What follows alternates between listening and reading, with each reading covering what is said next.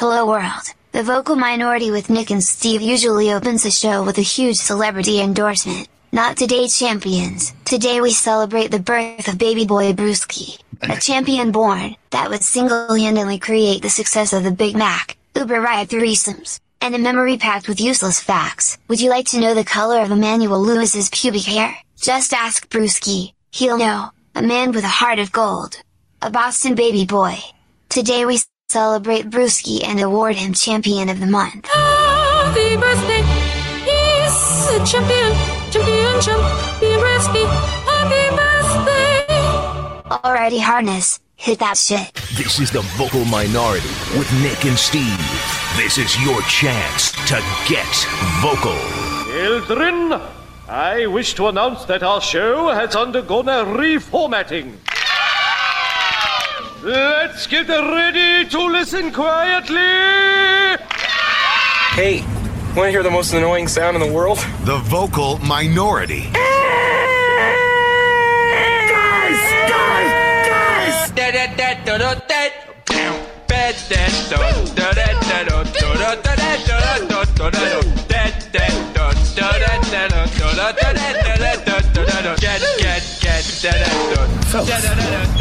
Think we could listen to the radio or something? The vocal minority with Nick and Steve.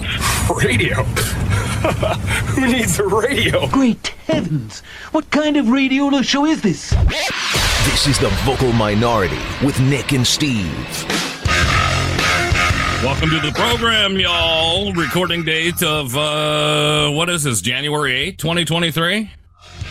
Having a tough time getting into this whole 2023 concept, but, uh, Yeah, me I'm too. walking in slowly. So, uh, welcome to the vocal minority with Nick and Steve Olabrewski. Boston Booyah! We are here today to celebrate the man, the myth, the legend, uh, Bison Brewski for, uh, it's just one day shy of him turning 52 years old. Uh, but when the audience hears this, he'll be 52 officially. So congratulations. That is true. Take a moment of this silence. So, you know, it's been like a really wicked piss a day.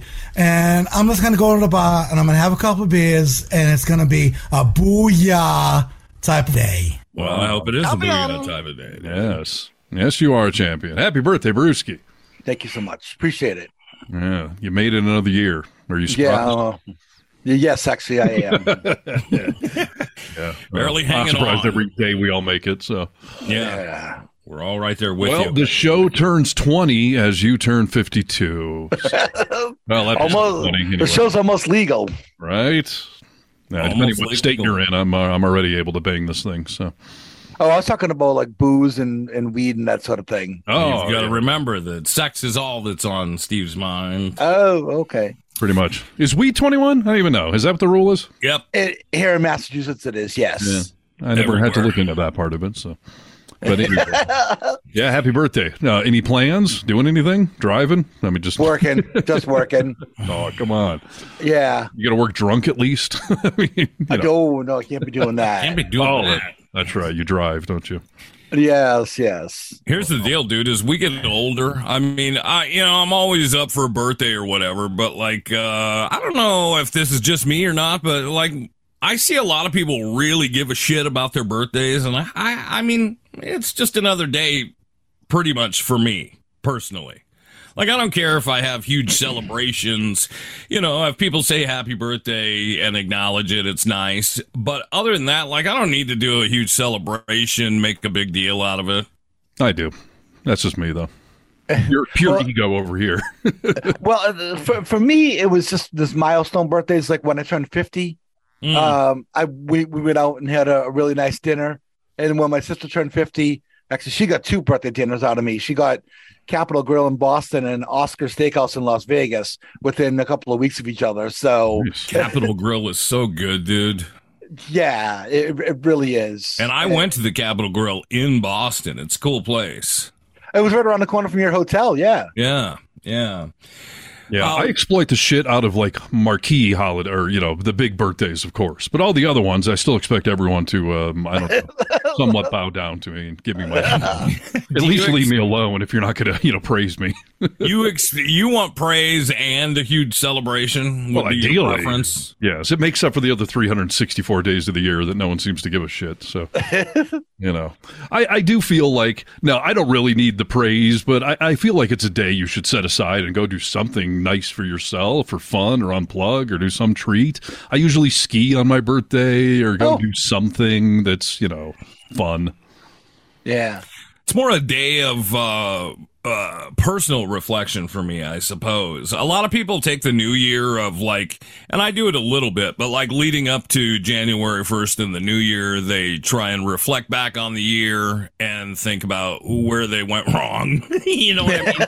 but like, uh, I guess I just use my birthday as reflection to think about like past birthdays. Where did I think I would be? Am I in a better place? Some, maybe not so much here. I guess Yeah. that's all that's really important to me. See, I spend every other day of the year reflecting on the shittiness and the mistakes I've made. so the birthday's the one day where I'm just like, I'm checking out. I'm going to do something fun, and you know, like my 40th birthday, I uh, I exploited the crap out of my wife on that day. I, it was just a day of you're going to do anything I want, and it was a fun day. I got to say. And probably sad commentary that I couldn't get her to do those things on any other day of the, year. So, yeah, I cashed it on that. But um, yeah, since then, I don't know. It's just been a 40 something's birthday. So I'm hoping 50's a big celebration. But yeah, I encourage everyone on their birthday. It doesn't have to be some extravaganza, but uh, try to do something fun for yourself. And, you know. For my my 40th birthday, we had a big party at the house uh, in Tacoma. Jen and I did, and we did a 70s theme since I was born in 71. Mm, And then I also filled the refrigerator with uh, 40s for everyone to drink. nice. Did Um, you play Edward Forty Hands? I, I I didn't, although not officially. Uh, but nobody else was really drinking them other than my buddy Kester and I, and so it kind of sucked because I was drinking 40s for like the next week solid. I bet. Trying to Nothing but 40s. But but here's the other part. It was really difficult at the time to find 40s where I lived in Tacoma. Oh, And the reason why was because my neighborhood was designated an alcohol impact area. So mm-hmm. none of the stores in my neighborhood were allowed to sell 40s because there was so many, you know, kind of I don't know, not so desirable folks that would go in Oh. and buy 40s and get drunk and that sort of thing. so your community wrecked it for everyone else, you're saying? Uh, Pretty much. Well, that that's Nice. the, there's a few places in Seattle that are like that, where they call it an alcohol impact area, and they won't sell stuff like Steel Reserve, which is that high alcohol content Yeah, beer that yeah. homeless folks like to drink and that sort of thing. It seems Four like every Loko. state has that one town. You know, Michigan, it's definitely Detroit. I was telling you guys this week, it's Bakersfield in California. It's Tacoma in Washington. So I would have thought 40s would be handed out at the, you know, at corner market on every street. Put a stop to that shit, dude. They were like, nope, too many. Although, Hmm. although, but the, but I only had to go a few blocks over to another neighborhood, Right. and I could and I could buy all the 40s I wanted to, and this was a major plus. I found this one store up on Hilltop that not only had a great selection of 40s, but they actually had one of those old school uh, porn rooms in the back with like a, a curtain. Uh, so you could go back there and you could you could buy like like nudie mags and porn. You really were classy. 40s, peep booths. I mean, wow. No, no, no, no, no, not not a, not a peep booth. It was it was one of those things like like where I grew up in Somerville, we had this store called Midnight Variety, and mm-hmm. Midnight Variety had this one area that just had every kind of nudie magazine and that, that you could imagine. No videos, but just see, nudie magazines. And when you when we were kids, you know, you'd kind of sneak in over there, um, Sure. because you want to look at nudie mags. And the guy at the front desk uh, would, at the register would always yell at you, "Get the hell out of there! I see you. You're not allowed to be in there." Right. we, we had Are a couple do of they- those too. Does somebody make, you know, nudie mags anymore? Is that even a thing? I mean, magazines sure. in general are dying, but is someone still making porn magazines? I th- It's I- just there are like uh, even people that adore porn. Uh, you know, uh, people read the Kindle, but there's some people, the purists, that just like to smell the pages of a book. And It's so much easier to clean the screen of a Kindle though than it is Listen. the sticky pages. I will tell you, I have a very, a very nice uh, collection of Hustler magazines from the '70s. Actually, That does Oh. not surprise me. Uh, do you have any Oui? Oh, no, I don't. yeah. I don't. But that was, that a was good a one. Uh, Yeah. Jugs was another one that, that Yeah. was that was good. They used to call themselves the world's dirtiest tit mag. Classic. Oh, really? yeah, The world's dirtiest tit mag. it said it said it right on the front, the, right on the, the front cover of the magazine. Yeah, No shame. Uh, yeah. But speaking but of, Hustler, uh, I, I always loved. So Playboy. Speaking of Playboy, uh, I will now adorn uh, something Oh. I received in the mail. Check that bad boy out, Harness. That is a is that is that an ashtray you're holding up there? yes. And what's So- on it? I, it's a it's a woman, but I can't really see it close enough. Yeah, so it's a vintage, uh, the Playboy Club ashtray, and it's got a Oh. little Playboy Playboy made in the middle of it. What do you think of Oh. that bad boy? Cover her in ash. Uh, that's brilliant. What what champion uh, sent that your way? That is the champion. Uh, cousin Brisky sent that. the to me. birthday boy gave you a gift. Well, That's isn't right, dude. well, uh, so I, I when I showed Nick my uh, Playboy Club ashtray that I have here, when we talked about ashtrays, how I have a collection of um, Vegas ones. Yeah. Yeah, the air raid sirens going off. I'm sorry. I, I was hoping everything's okay where you are. I, I was concerned. I don't know whose mic that is. We're having issues. I don't think it's me, but it could be. Oh, It's- oh, I didn't it know if must there were be me because I can't hear it. Yeah, sorry. Go Um, ahead. Brisky. So, so, so when I showed that a few weeks back, and and Steve, you would ask me, you're like, you collect ashtrays, and Right. and um, but uh, Nick saw the I showed the Playboy one, and Nick liked it, so that's when I went and I sought one out to to send him Nice. his way, and Uh-huh. because you know, Pl- Playboy used to have those Playboy clubs around the country. And there weren't nude women or anything in there. It was yeah, like they were this- just as buddies, right? yeah, exactly. Yeah. And it was like a place where like businessmen could go and drink and and stuff like that. Sure, And do blow. Yeah. that- yeah, yeah, all that stuff. Exactly. all the fun things that you want to do when you're in in town for business. Exactly. Well, that's nice. Yeah. Yeah. very- Well, so you had 40 ounces on your 40th. I had I ordered Viagra for my 40th. That just Oh. shows you the contrast. Did you honestly? Was that the first time you tried it? I did, yeah. And uh, I, I, you know, I set up this big expectation for my 40th birthday of like, we're just going to be naked all day long. Everything is in bounds. But then I was like, well, what if I, you know, can't keep functioning? So, uh, Well- yeah, so I ordered Viagra for my 40th. A little backup for you. Uh, it turns out I don't really need it, and I'm naturally doing quite well. So, uh, but I did try it. I mean, but I, I didn't even really notice the difference. But uh, yeah, but I was covering my bases for a very important birthday. My, uh, I was having this conversation with one of my brothers. I won't tell you which one, so there's a little anonymity there. But uh, we were one out talking, of two. Okay, good. right. we were talking about Viagra, and uh, I think he asked me if I tried it. And there was a time that I needed a little help with it, and it was based off my MS. Ah, So, okay. which is pretty, it's quite common, right? So the doctor was like, you know, do you want uh, some Viagra? You know, it's important to keep your uh, sex life healthy and everything else. And I was like, sure, I'll try Good it. doctor. So I tried it and it gave me really, really bad headaches. So I had to stop taking it. And Oh. it was also kind of odd. Like we had that whole conversation, you know, about like condoms and how they can kill the moment. Like I never got into like, oh, I'm probably going to be screwing somebody in an hour. So I'll take this now. So in an hour, I'm getting ready. It was just the preparation. But my brother's talking to me about it and he was like, you know what? Take three of them and you'll be good to go any time of the day. I was like, you're kidding, right? And he was like, no, it's killer, dude. Three, three. I tried four once. It's a little too much. Three Viagra, fantastic. That seems like terrible advice. So how'd that go for you? I didn't try it. Okay, I'm like, fuck, that's crazy, dude. I don't want to have a, you know, I don't want to be that guy who, like, if you have an erection for more than 30 hours, go to the ER. You know, like, I don't want to be that guy. So, Yeah, nice. Well, I think that now these days they sell an extended release sort of thing, so that you take it in the morning and then it's in your system Oh. all day long. So if something happens to pop up, then you know, then you can kind you'll be of ready to go. Yeah, exactly. Yeah. There are also, um, tell me if the either of the two of you know about this, but I've been seeing this on Facebook a lot lately. You know, do you get the Hims ads? Yes. It's like Okay, so they're talking about every time I see an ad, and I don't know if this is just directed to me or if everybody gets this, but it talks about uh, these Hims pills, which I guess are basically Viagra. They help you from uh, coming too fast. Huh. Is that the way your your yours are tailored to you? Nope. Sorry. Why why am I getting that? I mean, is is uh, Rachel, my wife, typing something into my keyboard that lets it know the algorithm? Or it's been listening Oh. to the show or something. And you, I mean, that uh, I don't don't take it personally. That's fine. Just Facebook trying to help you out, I guess. So I suppose so, dude. But uh, yeah, no, I mean, I I, uh, I freebased mine just so it was in my system all day. long. Good for you. Wanted to make sure. I Just swallowed mine too slowly. It gave me a stiff neck. So. Well, you, you know who's one of the owners of that company, Hims? It's uh, Snoop Dogg. Really? Oh, really?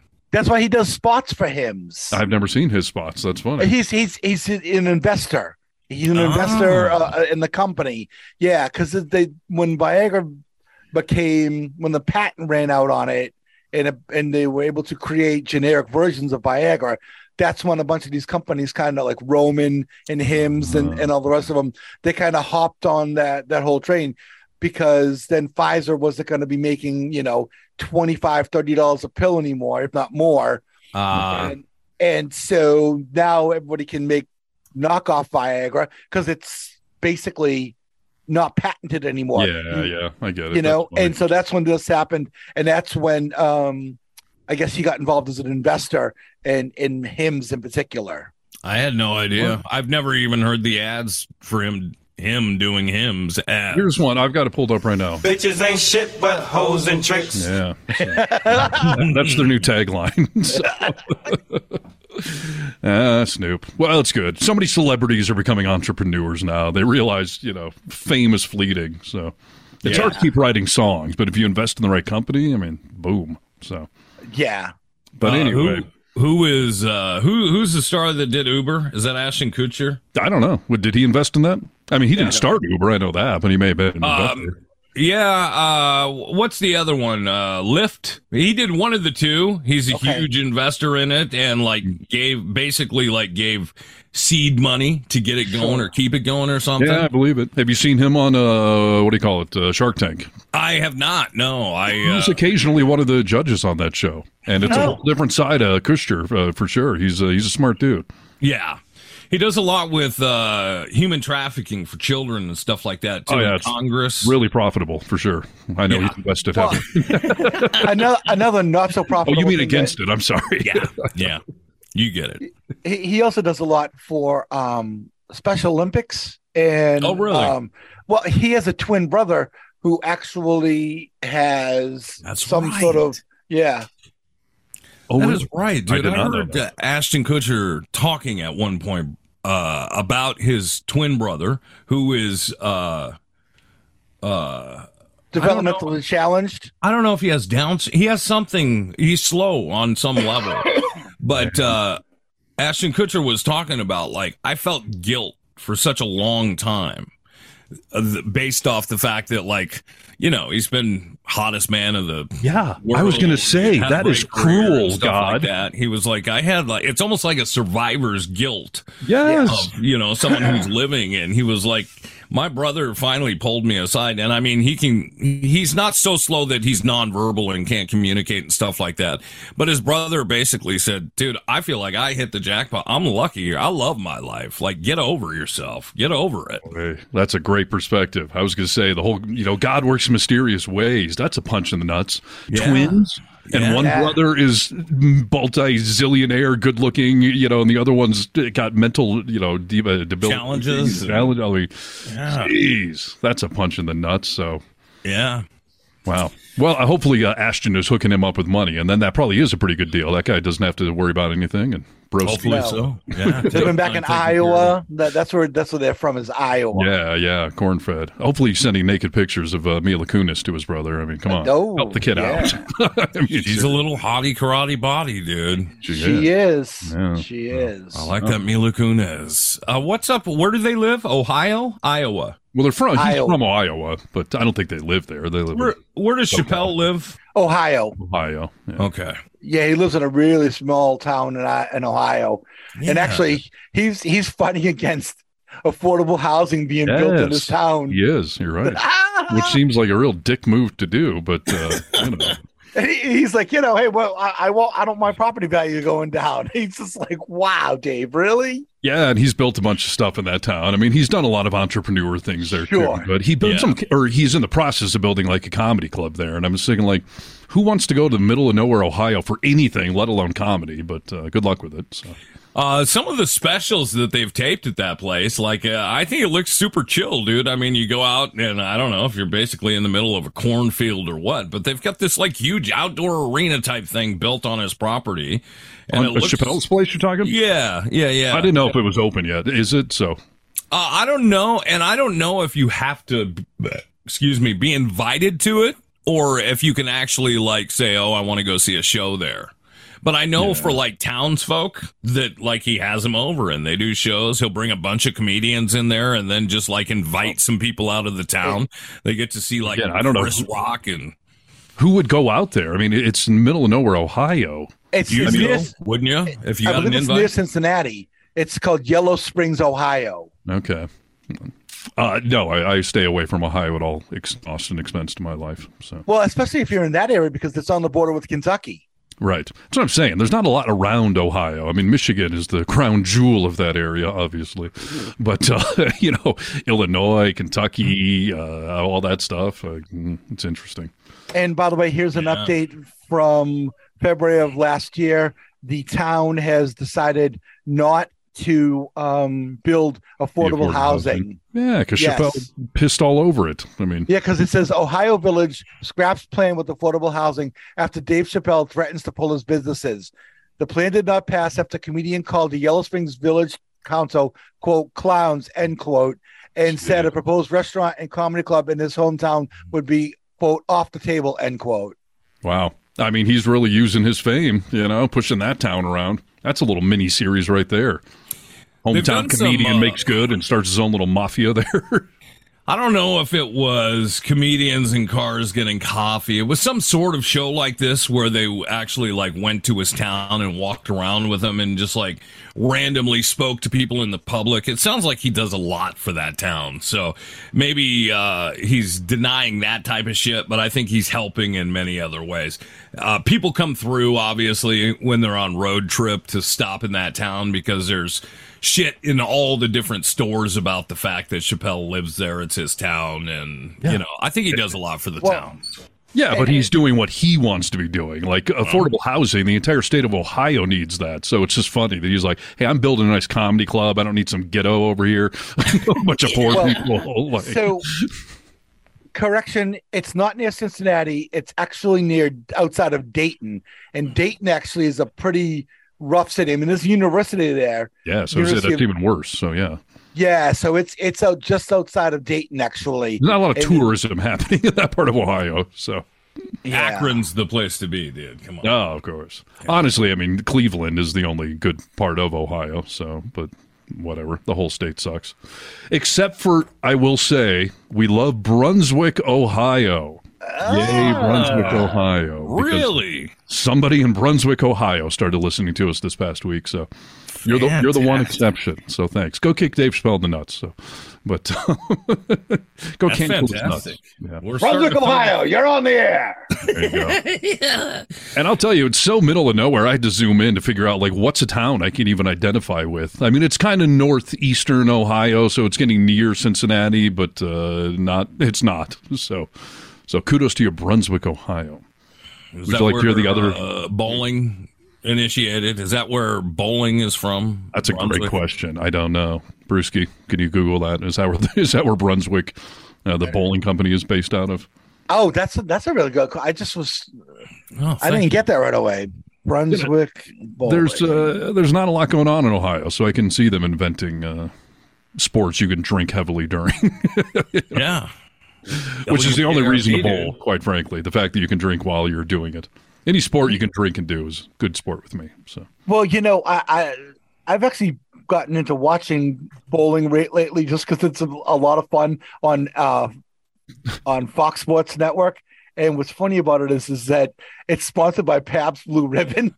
Yes. And and and there's this one dude who has like this massive fro, uh, white guy with like this massive fro, and he's got a pick, and he's always picking at it and everything. And That's the thing, Brewski. You're right on the money with like uh bowling is fun to watch. I've started watching it too. Like I don't sit down and be like, oh, bowling's on at three. But if I scroll past bowling, I always stop on bowling because these are, and if you're watching the podcast, you will see my finger quotes. These are athletes that are that are playing a game, and uh, you know they are so stupid and semi slow. okay, uh, that when you're watching them.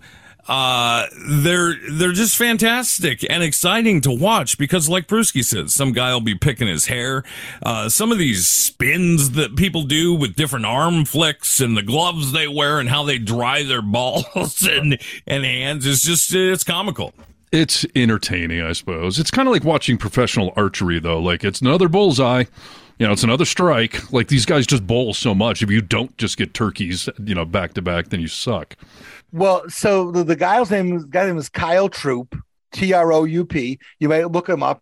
And by the way, to your point, harness, um, they just started a um a thing where it's kind of like the Major League Baseball equivalent of home run derby, where you basically have like 60 seconds and you go back and forth between alleys and you have to you have to bowl as many balls as you can and get as many strikes as you can. Nice. And it's a home Sounds run type- entertaining. Uh, yeah, well, that's outside of the usual Right. I'm glad they're know. taking it up a notch in the world of bowling. Well, and just and Extreme just- bowling. And just so you know, um, Brunswick is all over the country, but they primarily are based in Muskegon, Michigan, Oh, okay. Yeah. and they have, but they have jobs. See, believe it Michigan or not, beat you again, Ohio. Fuck you. they actually have jobs. One in particular that that will you guys will like, based out of Seattle, and it's called Product Champion, and for their marketing marketing departments. nice. Champion! Professional Yeah. champions. Well, we're all Yeah. overqualified for that job, clearly. Say so. Uh, have you heard of us? We are the champions. So yeah, we started the champions. Oh, now you are a champion. We can deem people champions. We can also ask people to be champions. Please, a real champion. Okay? we have the final say, quite frankly. So Crying out loud. Queen came to us to ask us about Champion! they did. Stardog champion. They came to us as well. Mother, Oh, Mother I mean, Love Bone, we yeah. started it all. Even before we were born, we started it. So. Uh, do you want to hear some of the other towns that have come on board in this past week? yes. So, Brunswick, Ohio, congratulations to you. Uh, I think the most exotic one, Lisbon, Portugal. Name on the map. Portugal. Portugal. Fala, man. Fala Portugal, Portuguese. I guess. Portugal, the country. Or Lisboa. Maybe I got it wrong. But either way, somewhere in Portugal's listening. Lis- Lisbon is the capital. Okay. So, uh, uh, somewhere in your neck of the woods, Ruski, uh, Bridgeport, Connecticut is on the map now. Very nice. Nice. It's Indeed. got to be a uh, Scotch drinker. That's a rich area, isn't it, Brisky? Is Bridgeport? yeah. No, it isn't. It isn't. It used to be kind of nice. There's a university there, and actually, Manute Bol went play went to went to college there. Hmm. Really? I just thought everything in Connecticut was nice. So apparently, No, Manute it's Bol went to college there. yes. He he he came over from I forget where it was in Africa, and I guess somebody happened to be on like a religious mission or something like that, and stum- stumbled upon him, and that's how he ended up at the University of Bridgeport. How Hmm. tall was Manute Bol, Brewski? Seven seven, I believe. Wow. Do you see the wealth of randomly useless knowledge Brewski has? We're talking about, dude? And someday you'll have to reveal what color Emmanuel Lewis's pubic hairs are. Yeah, People save that for us. hilarious. I always tell my kids like this random knowledge I have would be completely wasted if we didn't do you know entertainment stuff, radio and podcasts. Yes. so it works Yeah. well for us. Otherwise, it's taking up space in my brain that probably should be used for better things. But For sure. uh, all right, uh, Cliffside Park, New Jersey. On the map this past week, which according to the map I was looking at, it's a stone's throw from Manhattan. It's like right across the, I don't know, is that the Hudson, East River? I don't know what it is, but some river there. It's right The across. Hudson, the Hudson River. Yes. There you go. So at first I thought we had somebody in Manhattan, but then I zoomed in and yeah, Cliffside Park, New Jersey. So That's that's Bergen County though. It's close enough. that's what I'm saying. I mean, you could uh, chuck a rock across the river and hit uh, the Statue of Liberty. So that's cool. Yeah. Um, Kent, Washington on the map this week. Another one in the Seattle area. Nice old Kent. Keeping it real in Kent. I lived in Moving Kent for a couple of years. It was uh, phenomenal times. Dude, I always forget about the fact that you lived in frickin' Kent. Yeah. Really? Who did Yeah, you live in ago. Kent with? Laura and I, we got an apartment down there. It's affordable living on the south end of uh, Seattle there. So Uh, and then you got the fuck out and moved to North Seattle, right? With Laura. yeah, I think we were into Green Lake after Yeah. that. Yeah, yeah, I think that's what it was. So I bounced all around the Seattle area, but yeah, Kent, you know, the land of apartment buildings and strip malls, basically. So And high schools. That Nick, don't they have like four or five high schools in Kent? Yeah, they got a ton of them, and uh, uh, they were big-ass mall somewhat close to mine, but uh, uh, there was a lot of fighters out of Kent. Kent's a little ghetto. I mean, I Kent is a little ghetto, yeah. affordable. Uh, if you take a big sniff. You can smell Smith Brothers Dairy Farms. It just smells like a big pile of shit in Kent. Nice. well, welcome to the map, Kent, Washington. We're glad to have you on. hey, I'm And not the saying I don't go there. So Don't listen to Mr. Eastside over here, okay? Kent, Washington is just fine. And by the way, if the fine people at Smith Brothers Farms would like to sponsor this great program, you're more than welcome to do so. Absolutely. We'll shovel shit for you. It's all good. Well, uh, dairy farms are one of those odd smells that, like, I get off on a smell of a dairy farm. Uh, my sister loves the smell of a skunk. Uh, you know, some people love these odd smells. I love a dairy farm cow shit smell that's reeking throughout uh, city. I like farm smells as well. You know, growing up in Michigan, I was on quite a few, and uh, yeah, came in handy in my previous relationship. We'll see if that ever comes up again. If the love of barn smells. you know. yeah, exactly. um, and I lost track, guys. Have I ever announced Capitol Hill before in Seattle as being a listener? I don't don't, believe so, have. but Yeah. my old neighborhood. Yeah, so I, uh, Seattle. We got. A, I think Seattle's our number one city as far as number of people, and I'm starting to lose track of the dots. So Capitol Hill, I saw this week, and I'm like, was that already there? I couldn't remember, but yeah. So part of Seattle, Capitol Hill, and yes, Brewski's old stomping grounds. Oh Yes. yeah, Stone's throw from the old radio station. yeah. Just a short walk up the hill. Yeah, exactly. So Stop by Linda's if you're there. I'm going to keep Unless- poach. Yep. Unless you're too drunk and then Harness insists upon giving you a ride home. Oh, Yes. did I do that once? That's nice. Yeah, the, the night that we had the DUI lawyer in, and I Oh. was I was wasted, and you were like you were like you're not walking home. There's no way you're going to make it up the hill, and you gave me a ride home. See, see, everyone. I am a nice guy sometimes. So, there you go. Sharing is caring. That's right. Um, an- another good one. Uh, St. Louis, Missouri came on the map this week. Very nice. Yes. We are spreading. We are spreading like an infectious disease. And I have to tell you, I apparently didn't know where St. Louis was. I thought it was way further south in this country, but it's, No. it's really not. So, uh, so yeah, St. Louis, And- Missouri on the maps. Not maybe many, many people know this, but home of the toasted ravioli. Uh, I did not. Wow, I did That's- not that's- know that. That's where it was invented, and they have a really great in St. Louis um, Italian food community uh, and, and Italian community within St. Louis. Who would have thought? You're thinking South. It's That is all you know, Southern. Tremendous play by Brewski. Indeed. Isn't that where Budweiser's from? Yes, it is. Yeah, St. Louis, Missouri, Anheuser. Sure is. Yep. So You have a great Italian section of uh, your hometown, Brewski. Uh, Uh, I the went North End. somewhere. Yeah, I went End, to. yes. They have like a, you know how like uh in a lot of cities you could go to Chinatown. Uh, I went to Italian town in Brewski or in, in Brewski in Boston. That's where I was. Boston Booyah! The, the the North End. Yeah, dude. I mean, this place is lined up with Italian restaurants and then deli after deli that has cannoli and any any delight that you might want. And at 1 a.m., there's lines that take 30 minutes to get through out the door. It was oh. crazy. that makes sense to me, East Coast, because that's where originally everyone funneled into this country through. But why they ended up stopping in St. Louis, Missouri, that's a mystery. Why anyone would stop there. So- Well, you look at all the, to all the, program. all the I love that we're just bashing on all these new towns that are coming on. But you look at all the Scandinavians who settled in like Minnesota and Wisconsin, and then they even moved all the way out to Seattle. All the Norwegians went to Well. Ballard. You go to the you go to Ballard. There's that big statue right at, by Golden Gardens. That that um that Viking statue, and you look at the base all around it, and it's just littered with Oles and Svens all over it. That makes sense too. And that really is a commentary on this country because a long time ago, people started moving west, right? And they got to the middle of the country and they thought, you know, half of us have died already, but fuck this place. Keep going. Keep going till we hit another ocean. you know, Right, like yeah. Seattle, San Francisco, LA. Give me Portland. Give me something. Like, fuck the middle of this country. So. These are the uh, building blocks of this country, for crying out loud. Those who uh, don't want any more immigrants in this country, this is what makes our country beautiful, dude. Well, like you said, what was uh, Nebraska's new slogan? It's not for everyone.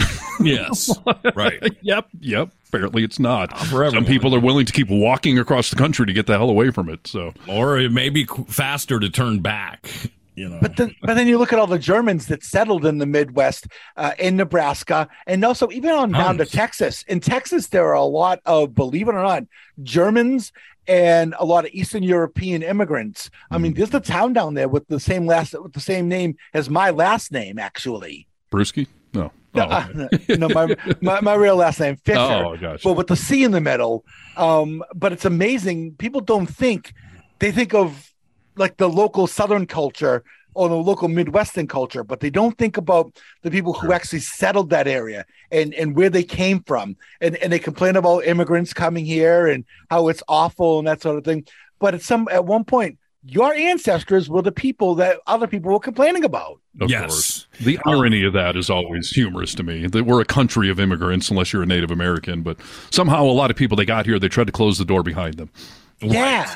You selfish bastards. Nebraska does have a huge German population, uh, especially Omaha, you know, but and Germantown. I mean, they have a they have a really large German population, which is yeah, it is weird. I don't know why my father went there from Germany, fucking went to you know Nebraska. That seems odd, right? It does.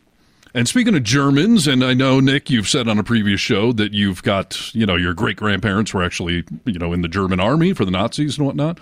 Um, My my 16 year old last night was telling me stories about how her high school is ordering a bunch of swastikas and flags and a swastika thing you can put on lights to project a swastika up on the stage because they're doing the sound, they're doing the sound of music.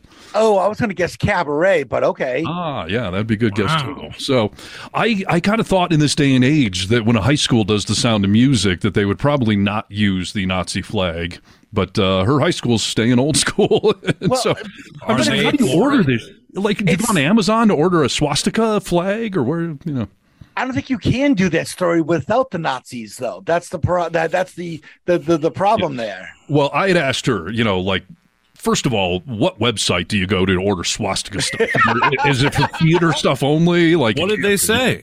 But she was telling me that other schools uh, don't necessarily do the swastika. They have like red flags with a white circle or a white circle with like a black X or something. Like some schools are just not comfortable for some reason ordering and displaying, you know, swastika. I get it, dude. That's terrible. Yeah.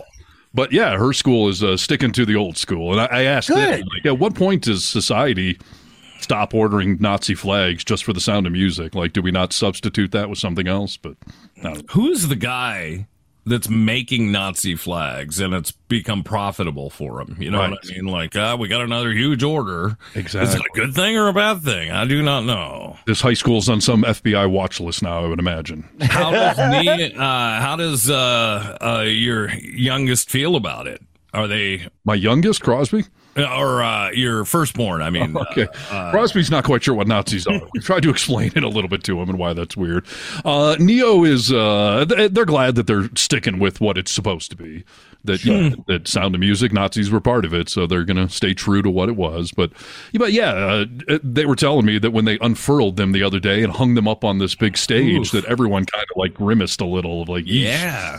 Like this is a little weird that we now maybe have Nazi to make it. good in the end like uh, uh you know after they go off take a bow they burn them in front of the crowd or something you know they should Hey, maybe. get rid of them I'd love to see the clientele list from that website that they, they ordered from. A lot of productions in the South that sound of music for some reason, apparently. I don't know. Yeah, it's very popular. Hogan's Heroes is taking off over there.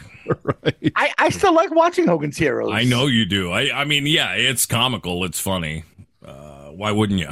I spend, I, Let's be honest. I spend I spend nine ninety nine a month for a particular streaming service on my phone, so that I can wa- well, I, not just that, but Barney Miller, Maud, you know, a bunch of those old TV shows I grew up with. Yeah. This particular, it's not, it's ten bucks a month, and I can DVR them and then go and watch them later on. You know, I loved that show as a kid, and I never understood the whole, the real, you know, what it was. They're in a concentration camp, basically, and the you know, no prison of war camp. prison of war. You're right. Sorry, it wasn't the concentration camp, but but yeah, the fact that it was you know Nazis and all that kind of stuff. And Adam Carolla's got a great bit about how did they get away with making that show? What network pitch was that? You know, we're gonna we're gonna do a show set in Nazi war camps, but it's gonna be a funny show. It's gonna be funny. No, no, no, funny. Like. Someone They're made that. uh, yeah, someone they're pitched that show, and someone approved it. We're gonna like, keep the- it light, though. Do you know- you know. do, do you know who the production company was that actually put that show out? Oh, boy. Who? Bing Crosby Productions. Really? Wow. Wow. Yeah, Mister, I beat the hell out of my kids on a daily basis. Yeah, Pride take a lighter side of the Look a lot. Is he spo- from Spokane, Nikki? I think so. Yeah. Yeah. God, Risky, you are on it today. That's funny. Didn't we used to work with the son of who was the guy that starred in, in Hogan's Heroes? Hogan or no? What was? Oh no, that, that's Bob Crane. Yes, we worked with one of his sons. We did. Yeah, The three of us yeah. They did another show, and I'm blanking on the name. Um, on the buzz. On the buzz? yeah, and it was Bob Crane's son. And um, they weren't very good. They didn't make it very far, but they they did do a limited little syndication thing. They had a little success with it, but yeah, it was Bob Crane's son, and they started. Did started. he go by the last name Crane? yeah, yeah.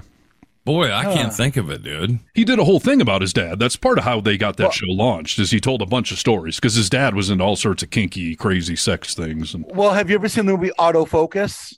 mm-mm, no, So Greg Kinnear stars in that, and uh, Will- Willem Dafoe's in it, and um, it's all about Bob Crane and the whole because he was cheating on his wife for years, and he was hooking up with chicks. As a matter of fact, him and uh, Richard Dawson used to have this um, running bet back and forth who scored the most chicks uh, between filming weeks and that sort of thing. And, Really? uh, yeah. And so the guy, the guy that actually was helping Bob Crane meet all these chicks was a hanger on from Sony. And Okay. this is this is when Betamax first came out. And this is when Betamax and VHS were first coming out and who was gonna be like the The dominant big boy. Yeah. yeah. And of course, we know it went to VHS, even though Betamax actually had better picture quality and, and Sound that sort of thing. quality. Yeah. And so that this guy was recording all of these sexual encounters. Uh, and they would like do threesomes. Him and Bob Crane with like all sorts of hot chicks. Like Crane would pull in the chicks, and then they'd start like filming, and then the chicks would bring in more women and that sort of thing. And eventually, Bob Crane got sick of you know hooking him up and and and that sort of thing. And they say that that's the guy that actually bashed Bob's Crane Bob Crane's head in with a tripod. Who? Richard Dawson? No, no, no. The, the, the guy from Sony, played by Willem Oh, Dafoe in, the, in the movie, that was the guy from Sony, the Betamax guy. I see. oh yeah. But but you'll like No. the movie. The movie's actually the movie's actually really uh, a good movie. What's it called? Big Focus? Autofocus. Autofocus. All right. Yeah, and and Greg Kinnear does a decent job as as Bob Crane. He's kind of I don't know, a little campy, uh, I guess. Uh, not That's that Greg Bob Cra- Kinnear. Greg Kinnear's campy, I think. Uh, yeah, yeah. You know, I Um, always assume, looking back at history, that everyone was so good and pure and noble, and you know, you realize humans have always been perverted, murdering freaks, yeah. and Oh, stuff yeah. like the Bob Crane story tells you very well. Like, We're animals, dude. I mean, we've always been animals, and that's exactly what we still are. It just, and now it's just getting crazier and crazier in some respects. well, it's easier to spread it around now. You know, Yes, it goes a lot faster. More people see it. Uh, can you imagine a world today where what's what's the guy from Family Feud or uh, Family Feud's name? we Richard just- Dawson. Richard Dawson. Oh, that guy. yeah, yeah. I mean, he basically sexually assaulted women on camera every day, dude. On that show, it's just crazy to go back and watch and see how fucking uncomfortable these women were with him just like basically making out with them on camera right in front of their husbands and kids and like that's crazy, dude. Yeah. He met one of his wives that way. I believe it was his second or third wife, and she was like like not even quite 18 yet. And uh, he met her as a she was one of the families competing on Family Feud. Well, and he hung himself, right? No, no, he he he died only a couple of years ago of uh, old age or, or something like that. Uh, I know that he did not commit suicide. No.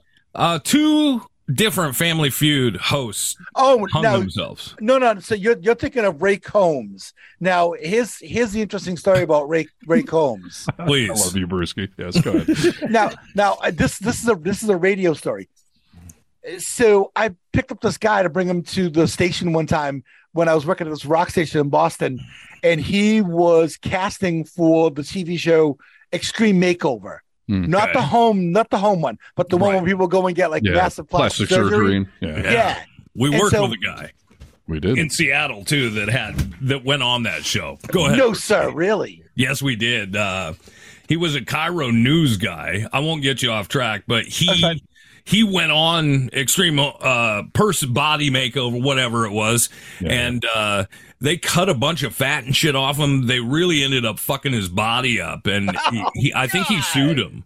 But he looked like a different person when he came back. No longer fat, but they also like added stuff into his chin to make it like a implants. sharper jawline. I mean, they really fucked him up. He looked like a plastic person. It was crazy. Yeah, but it was good TV. So hey. Great TV. they did it right in time for sweeps week. Yeah, exactly. All right, so you picked the guy up in Boston. So he used to cast prior to that for Family Feud. So he would ah. meet with meet the families and pick the right families and Sure. and he and and Find he women also, that were open to being molested on TV. there's a lot of things you have to do, you know. Are you a sex offender? But but I guess they even had to like kind of figure out which families would play off each other better, Sure. and and that sort of thing. And so while we're driving up to the radio station, he tells me about how when he was casting for Family Feud, Ray Combs was the host of Family Feud. And so when Ray Combs went into a psych institution, they thought, okay, he's just having a tough time. He needs some time away and that sort of thing. And but to your point, Nikki, he actually hanged himself and killed and died. He hung himself. That's crazy. And So, then but- but- the but next here- host. But but no, but then here's the other thing. That was actually not supposed to happen, believe it or not. um he wasn't he went- supposed to hang himself. no, what happened was at the at the facility, they had closets in each one of the rooms, and they were they had these rods where you would hang your clothes on, but they were supposed to break under a certain amount of weight so that you couldn't hang yourself. Ah, makes and the, sense. but So he got in shape so he could hang himself. No, what happened was the company who actually, uh, the construction company, because this was a brand new facility, less than five years old, they put the wrong um, uh, hanger rods in there, and and they put like the the standard sort of stuff in. So he said that they all believe that Ray Combs went to go hang himself as a cry for help, so to speak, so that the thing would break, he'd fall on the floor. People would be like, "Oh no, don't He's kill yourself." suicidal. Help him. Yeah, yeah, yeah, yeah. But it turned out that and by the It time worked. he was hanging there, he couldn't save himself, and that's how he died. That is exactly what they call fuck around and find out. Right. Yeah. Jeez. Oof. Well, fun history lessons. These are good. Nick, I'm realizing you and I would have a lot of dead end conversations where you'd say something and I'd be like, I don't know. I don't know if that's true or not. Let's go to the He next topic. here? Yeah, right. completely.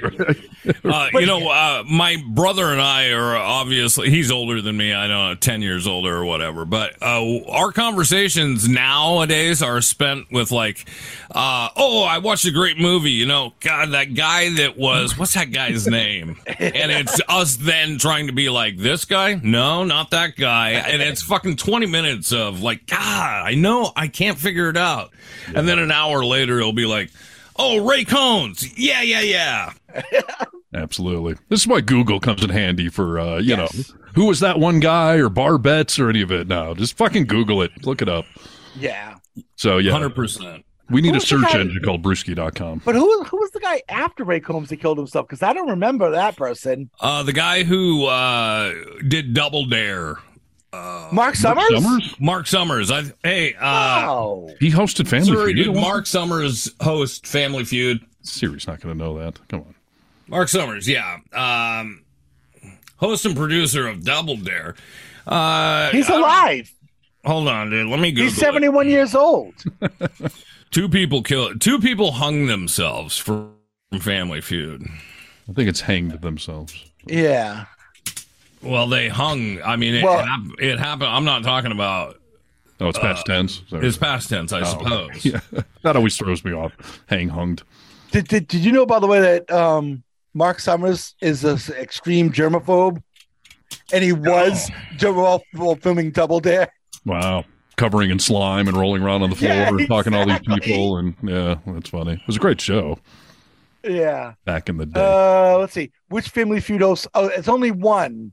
Oh, yeah, and that was Ray Combs. Yeah, Ray Combs. Uh, there was somebody else who uh, it's like uh, Bruce Lee. I mean, you know, No, he 'cause- and his son died. Uh, because they had Richard Dawson, then they had Ray Combs, and then after that it was Richard Karn uh, from Home Improvement. He hosted Family Feud, but he's still alive. Steve mm-hmm. Harvey. I don't know. Steve Harvey. I can't remember, I will, dude. I will say that, that that Steve Harvey, his version of Family Feud, had one of the best answers ever.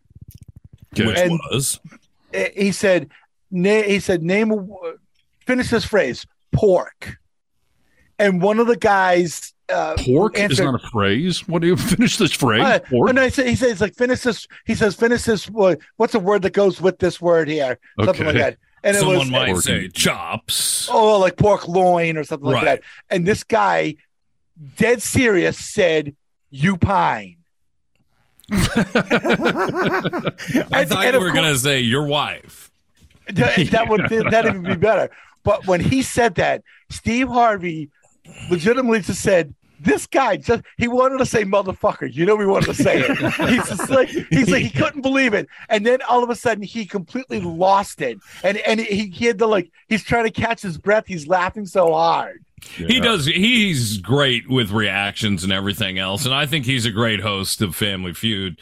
Uh, one thing I don't necessarily care for is, is the Steve Harvey show where they talk to the audience. Do these come up on your Facebook reels and stuff like that? No. No, Uh, the Family Feud audience. does, not the other. What's that? The Family, Family Feud, Feud, stuff does. yeah. And there's a lot of great clips out there of double entendre answers and stuff. so- Yes. Yeah. Uh, Steve Harvey's doing this. They, he has the Steve Harvey show, which I suppose is like a Donahue or, you know, it's like a talk show. Uh, but after the show's over, they do this thing where the audience can stand up. And I think it goes on for like an hour after the show Oh, and they record it of the audience asking Steve Harvey for advice.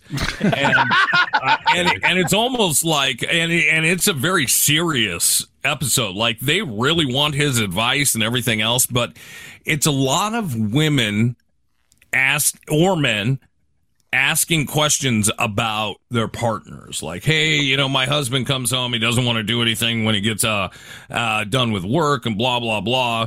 What do you think i should do? And then steve harvey will get, steve harvey will give this long answer. And a lot of the time it's very chauvinist like you know uh, Oh, yeah. The lady will be like, you know, I'm tired when I get home from work and uh, don't feel like making dinner or don't feel like having sex. What, sh- what, sh- how should I tell my husband that? And he'll basically say like, uh, you should take your clothes off and get on all fours and you know have sex with your husband. You know, and th- somehow he'll make it like a marriage needs this. You know, but I was going to say what makes him qualified, but I like his answer so far. So Yeah, it's uh I find my my mom started watching it and they started uh, ending up on my Facebook page. It's uh, really crazy. that's funny. Yeah, fun stuff. One of these days, we need to flip through our Facebook news feeds. I'm just curious, like, what kind of stuff does your phone show you versus my phone? And you know, because it's figured us all out. Mine is mainly Marvel and dirt bikes. I assume that's not how your feed goes. So It's not. I have a lot of UFC on my Facebook. Interesting. And because usually when one will come up, I'll watch it if it's an old fight or something like that. Uh, I, I get a lot of UFC. I get a lot of that Family Feud shit. But for like, what do you get for new uh, uh, sales stuff? What comes up? Mm, nowadays, there's a lot of dating apps because they figured me out on that part for sure. Ah. I will tell you, like on my news feed, like the the news articles that they post, not my you guys posting stuff. Yeah, yeah. It's so funny because my typical feed will be. It's almost first a Marvel story, and then it's something about politics, and then it's almost always some famous woman on the beach showing off her sun buns. like, really, you really know me, Facebook, don't you? Dirt bikes, superheroes, nice. political news, and hot chicks in thongs. So You're doing good, Facebook. At getting, I getting can't say that you're wrong. I mean, Yeah. No, I mean, I guess that's what it does. Oh, well, I opened my Facebook to see what the first ad would be, and it's this. AARP. yeah. I guess that oh. tells you where we are. Yeah. But yeah, second thing on there, little UFC action. Yeah, we should go through and see what they are. That's hysterical. I didn't know you were a UFC fan. What's your recurring themes, Brewski? Have they figured you out? Yeah, it's a lot of car stuff. Um, for some reason, I keep getting lots of pictures of castles of the world. Maybe because I've I've liked a few pictures here and there. Yeah. Um, you know. Have you ever like stopped that. on something and you're like, wait, don't stop because now I'm going to get nothing but videos about this? Or there's times like my kids will come in the room and I'll stop scrolling and I'll talk to them and then I realize I stopped on some video of something and it's playing. Now, great. I'm going to get nothing but things about this. Uh, you can reject it though, right? Do you know that? What do you mean? Like when they show me a video? Uh, yeah. Anytime you get an ad or a video, if you click on those three dots up to the right, you can say like, "I'm not interested in Yes. this. I never want to see it again," or whatever. And I, you got to do that sometimes. I sometimes do. There was a point where Facebook, I guess because I was doing politics, they started showing me a bunch of conservative, that Ben Shapiro or shit. Yes, Like, and I was just like, no, no, no, stop showing me this shit. And it took a few days to filter it all out, but it did go away. So, but yeah, I, I just, uh, there's some topics I don't want to tell them. Like, you know, I may be sick of dirt bike videos, but if I say no to one, then they get rid of all. You're gonna lose it. Yeah. So, So have you have you noticed when since Musk took over on Twitter that you're seeing a lot more right wing stuff on your feed? You know, I, I don't scroll through Twitter too much. I go on there to post our stuff, and that's about it. So I, I don't have a good bearing. Plus, I'm, I'm new on there, so I don't know what it was like a year ago or whatever. I'll tell you what, I notice on my end of things that um that uh that, that I'm seeing a lot more uh right wing like people I don't even follow and no one that I follow would be sharing that that particular material either. Um and it, it it started happening just after he took over. Interesting. Yeah, uh, I wouldn't doubt that at all. I, Well, we've seen know, the spike in it all, so. Yeah. And I've definitely made a commitment to myself. Like you brought up Ben Shapiro and stuff like that. Like I get a lot of that shit on my feed and I don't ask it to go away just because I would like to You want to see I would like. I want to know what the enemy's doing Yeah, in one that. respect, you know. And uh and another, I mean, uh I'm not completely closed down to if you make a good point, uh I'll listen to it, right? yeah, I you let me know when you find one of those idiots making a good point, and I'll watch yeah, the exactly, dude. I mean, I- yeah, one out of every five hundred thousand, maybe you get a sneak a good point in there that I'll be like, oh yeah, I agree with that, and maybe it's a good point, or maybe I'm starting to slip and become a dick. you, know, you know what I mean? It's got to be one of dick test. Yeah. Am I going off the deep end? Speaking of dicks, uh, the other big thing I get nowadays on every platform I go on, Wednesday Addams. She just keeps showing up on all my feeds. I bet you love that. You haven't said I'm not interested in that one, have you? Well, it's good show prep research. So. Hmm. And I'm telling you, I'm still Jenna Ortega. Like now I know who this woman is. I still she is not on one of my like celebrity lists, but but because I've posted things and commented on things, now I get exclusively you know Wednesday Addams, Jenna Ortega videos shown to me constantly. That's how we're uh, indoctrinated in this country, dude. Yeah, I guess so. Dangerous. So, yeah. Speaking of indoctrination, Yes. Are you guys involved in this conversation of the price of eggs in America? Well, I, I, see people on on the uh, the social medias debating it, and I see some crazy prices out there. Someone the other day tried to post like, "Look, these eggs are twelve dollars. Uh, these eggs are twelve dollars." They negated to point out it was a pack of twenty four eggs. Right. Okay. So, which is is still, I mean, I suppose it's expensive for eggs. I'm going to break this whole egg thing down. Brewski, are you hip to egg prices? Uh, yes and no. I don't eat a lot of eggs. All right. I eat a lot of eggs. and I don't care what they cost. I don't even look. What are they? Six bucks a dozen or something? I mean, I know this is a big Fox News talking point that the price Dude, of eggs. So It must be a huge Fox News thing. So uh, let's rewind back to fucking eight months ago when we're starting to see uh, all the prices and the uh, you know raise and the empty shelves, deliveries are late, all the issues we had uh, post pandemic, right? Yeah, My brother, who is a conservative, is all over me about every time I talk to him. He's like, "Have you seen the price of eggs?" And the first couple of times I didn't really engage, but I was like, eh, eh. he kept saying it so much that I finally asked him, do you eat a fuck ton of eggs? Right. He was like, yeah, you know, I go through a couple dozen a week between him and his family or whatever. A couple Uh, dozen a week. Okay. Jeez, that's a lot of eggs. Uh, I think p- part of the problem is uh, his uh, his daughter is eats through a feeding tube, Oh. and I- and I think she takes a lot of raw eggs mixed with stuff. Okay, So, they're going broke now with the price of eggs. I said to him, I was like, okay, say you eat four dozen a fucking month and say they're eight dollars a dozen. Okay. You're spending thirty-two dollars. You and I will go into a bar and each have two drinks and it's that bill every time and you never fucking complain about that. I said, why are you on these eggs? Well, then I see it popping up all over Facebook. People are talking about the price of eggs, this and that. So finally, I want to shut my brother up because I feel like, oh, have I made you feel dumb enough for complaining about fucking egg prices, dude? Uh, obviously not. So I tell him, I, go, I went and researched it. There's basically, and you can fact check this or whatever, uh, basically three major companies that provide most of the eggs to America. Okay. There was some sort of chicken disease that they had to get rid of a ton. They had to kill a bunch of chickens. Oh, thanks, Biden. I yeah, thanks a lot, Joe Biden, you fucking asshole. So, uh, I called my brother and I was like, I think I solved the egg mystery. Because there must, he thinks there must be some conspiracy going on with Kamala eggs. Harris. Yes, I know. Yeah. right. So I told him I was like, "Oh, we've seen this happen with." You know, mad cow disease. Like they had to uh, put down a ton of people making eggs, and well, this is why the prices are so high. Supply and demand, make, trying to get caught up. He's like, "Yeah, I don't think that's it." I was like, "It is it, dude. Here's the article." Uh, I, and now I just see everybody talking about the price of eggs.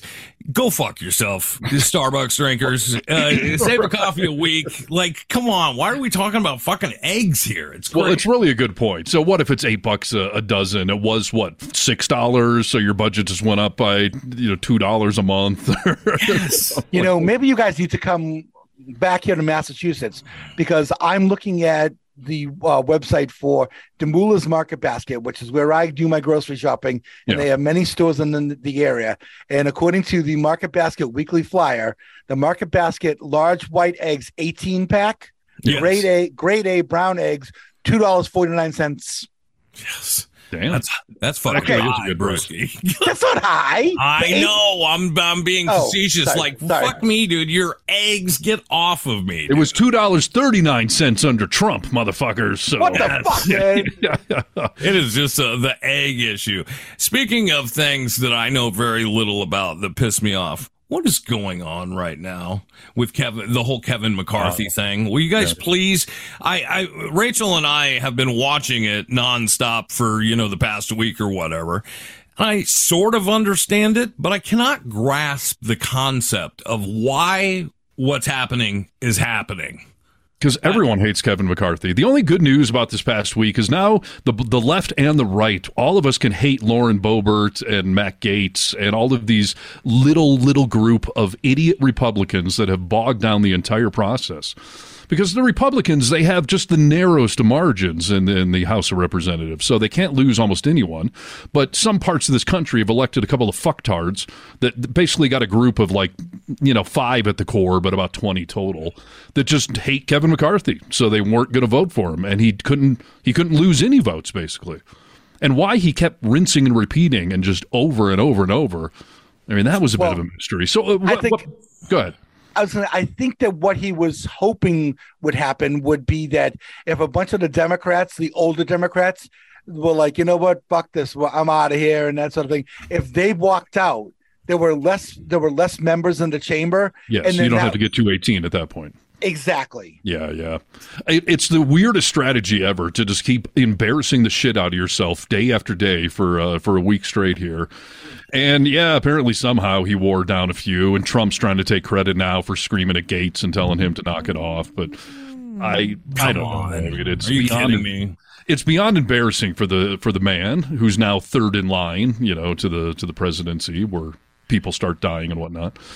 But um, yeah, Well, it's a, it's a sign of what's to come. They're not going to get anything done because this little vocal minority is going to hold up the entire majority. Yeah, and that's my question is like, uh, I mean, in one sense, this is a big filibuster for however long he goes on, right? Because they won't get anything done, they, or they won't be able to get anything done.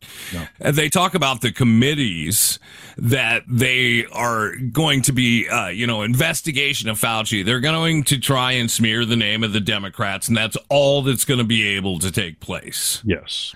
Nothing will seems get passed for the next two years. But that's but that's that's the whole point. Kevin McCarthy has never in his entire career in Congress ever written or um, put forth a bill of any legislation whatsoever. He's not there to get anything passed at all. He's Yeah. strictly he's strictly an attack dog that that wants to be able to um, be the the lead at all these investigations. That's that's all it is. It's a bunch of people that hate government and hate democracy, and where you've put them in control, and for some reason they can't get anything done. It's it's a mystery to me. So he had to give up so many things, right, to make to get this to happen, right? Anyone's allowed to punch him in the nuts anytime they want. That was one of the things he conceded with. So Any one member can force a motion to vacate. yes, Yes. he's going to have to go through this process repeatedly because any one person can do a no confidence vote, I think it's called, and make him go through this entire process again. You I know, mean, it's ano- absurd. another thing they they they that they wanted to do, and and I get wanting to get more members involved in legislation instead of it being so consolidated with the speaker. But what these quote unquote freedom caucus people pushed for was they want people to be able to step up to the mic and offer amendments to bills as right before they're going to be voted on. So Right. now you, Sneak you're going to have a, a line of people that are just going to throw amendment after amendment after amendment. And it's like, okay, well, when are we going to get this put down? Which ones did we agree to? Which ones did we not agree to? It's just going to Yeah. just move It's going to be two a years of total chaos. It's ridiculous. There was a funny it night though this week where Lauren Boebert was on MSNBC and the host berated her, and then she went on Sean Hannity's show and Hannity berated her. like she finally united the left and right. She's so fucking stupid, dude. I mean, it's just hard to even listen to her talk. Uh, I don't understand uh, how the Republicans have now fucked themselves into basically being responsible for the uh, for the debt for Yeah. for for all the debt. They're going to be responsible for it, and I don't know if Republicans will just look to the other side and be like, "No, that's bullshit," but they're going to be responsible for it all. This whole debt ceiling thing is one of these. This is not going to be funny when they don't vote to, uh, you know, keep extending the the debt ceiling because Right. it's money we've already spent. It's money we already owe, but they're trying to make some principled stance in the completely wrong time and place. And It's that's fuck just our country. Yes, it's going to Yep. keep happening. This is going to be really not funny at some point. And uh, I think enough Republicans might actually see that too, where I want to say a lot of these morons will not win reelection again, but um, we all get to go through the uh, the hell to watch that happen. Well, did, did you happen to notice when um, Mike Rogers, who is uh, a representative from Alabama, actually had to be restrained Um, Yeah. you see, there's a famous picture of someone's hand coming across his Yes, face. yep. He he went after Matt Gaetz hmm and um, Tim Burchett, who is a Republican uh, who happens to be from Tennessee. He actually called Mike uh, Rogers a redneck, and he said he said that he said that perhaps Mike Rogers should not have been drinking before he went back on the floor to vote. Ouch. Yeah. Yeah. But now at the same time, Tim Burchett at one point is seen talking to Matt Gaetz, and you see this look on Matt Gaetz' face like he just saw a ghost. Like Tim Burchett is speaking to him in no uncertain terms, Hmm. and Matt Gaetz goes from smiling to like, "Oh my god, I'm in fucking trouble." Like he was threatening him or something, or Exactly. Well, exactly. isn't he the Matt Gaetz the guy who has so many allegations of rape and uh, child molestation stuff underneath him? For 17 and 18 year olds that he was Right. uh, bringing across state lines for uh, hookup parties. He is such, I mean, he plays his part perfectly. You know that he likes to play the part he's playing, that he won't shut up and gets the attention. But he is one of those guys that you would, uh, I'm, I'm not a violent person. I would love just smack the shit out of him over and over again. He looks like if Central Casting was asked to find some dirtbag politician that would be banging 17 year olds. He looks the part perfectly. Yes, you, know, you do just want to punch him in the face. So, yeah, this is what parts of our country have elected. So now we get to see how this little experiment will unfold now that they're somewhat in charge. I mean, the good news is we have the Senate, nothing's getting through, and we have the White House, but it's just going to be a, a shit show of nothing happening for two years. Have you noticed who Matt Gaetz' doppelganger is, by the way? Who? Hmm. no. Beavis. Yeah.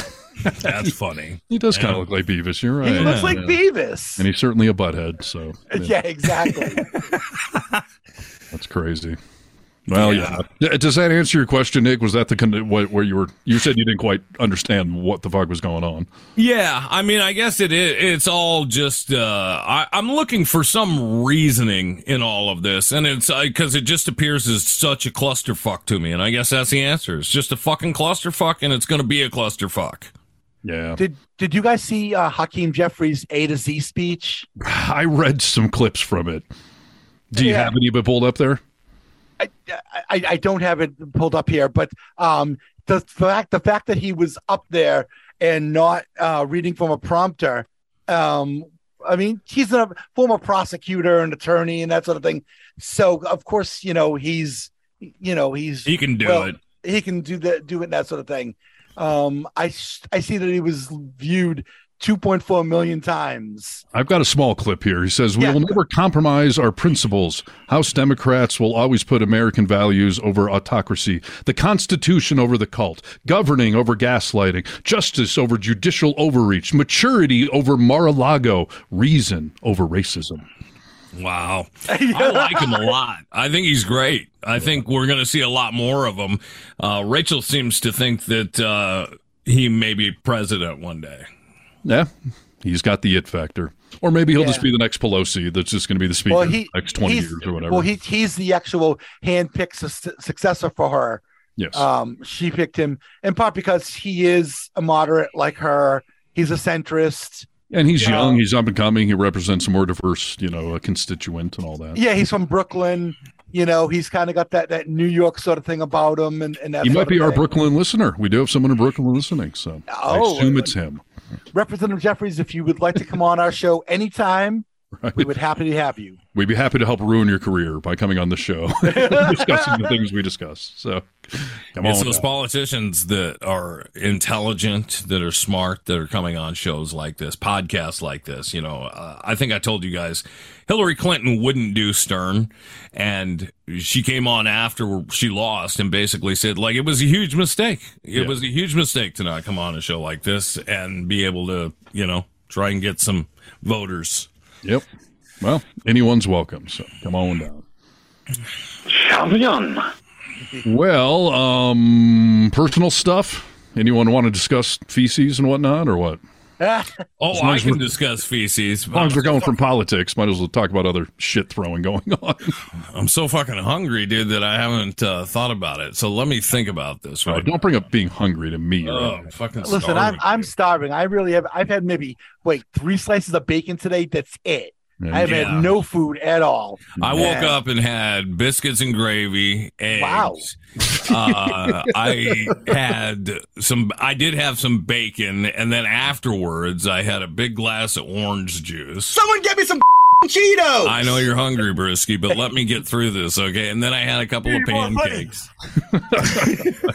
Yeah, I'm in the middle of fasting right now, which is what these two fuckers are. Uh, I'm pretty starving myself. so. we'll get to my we'll get to my struggles momentarily. Starving, dude.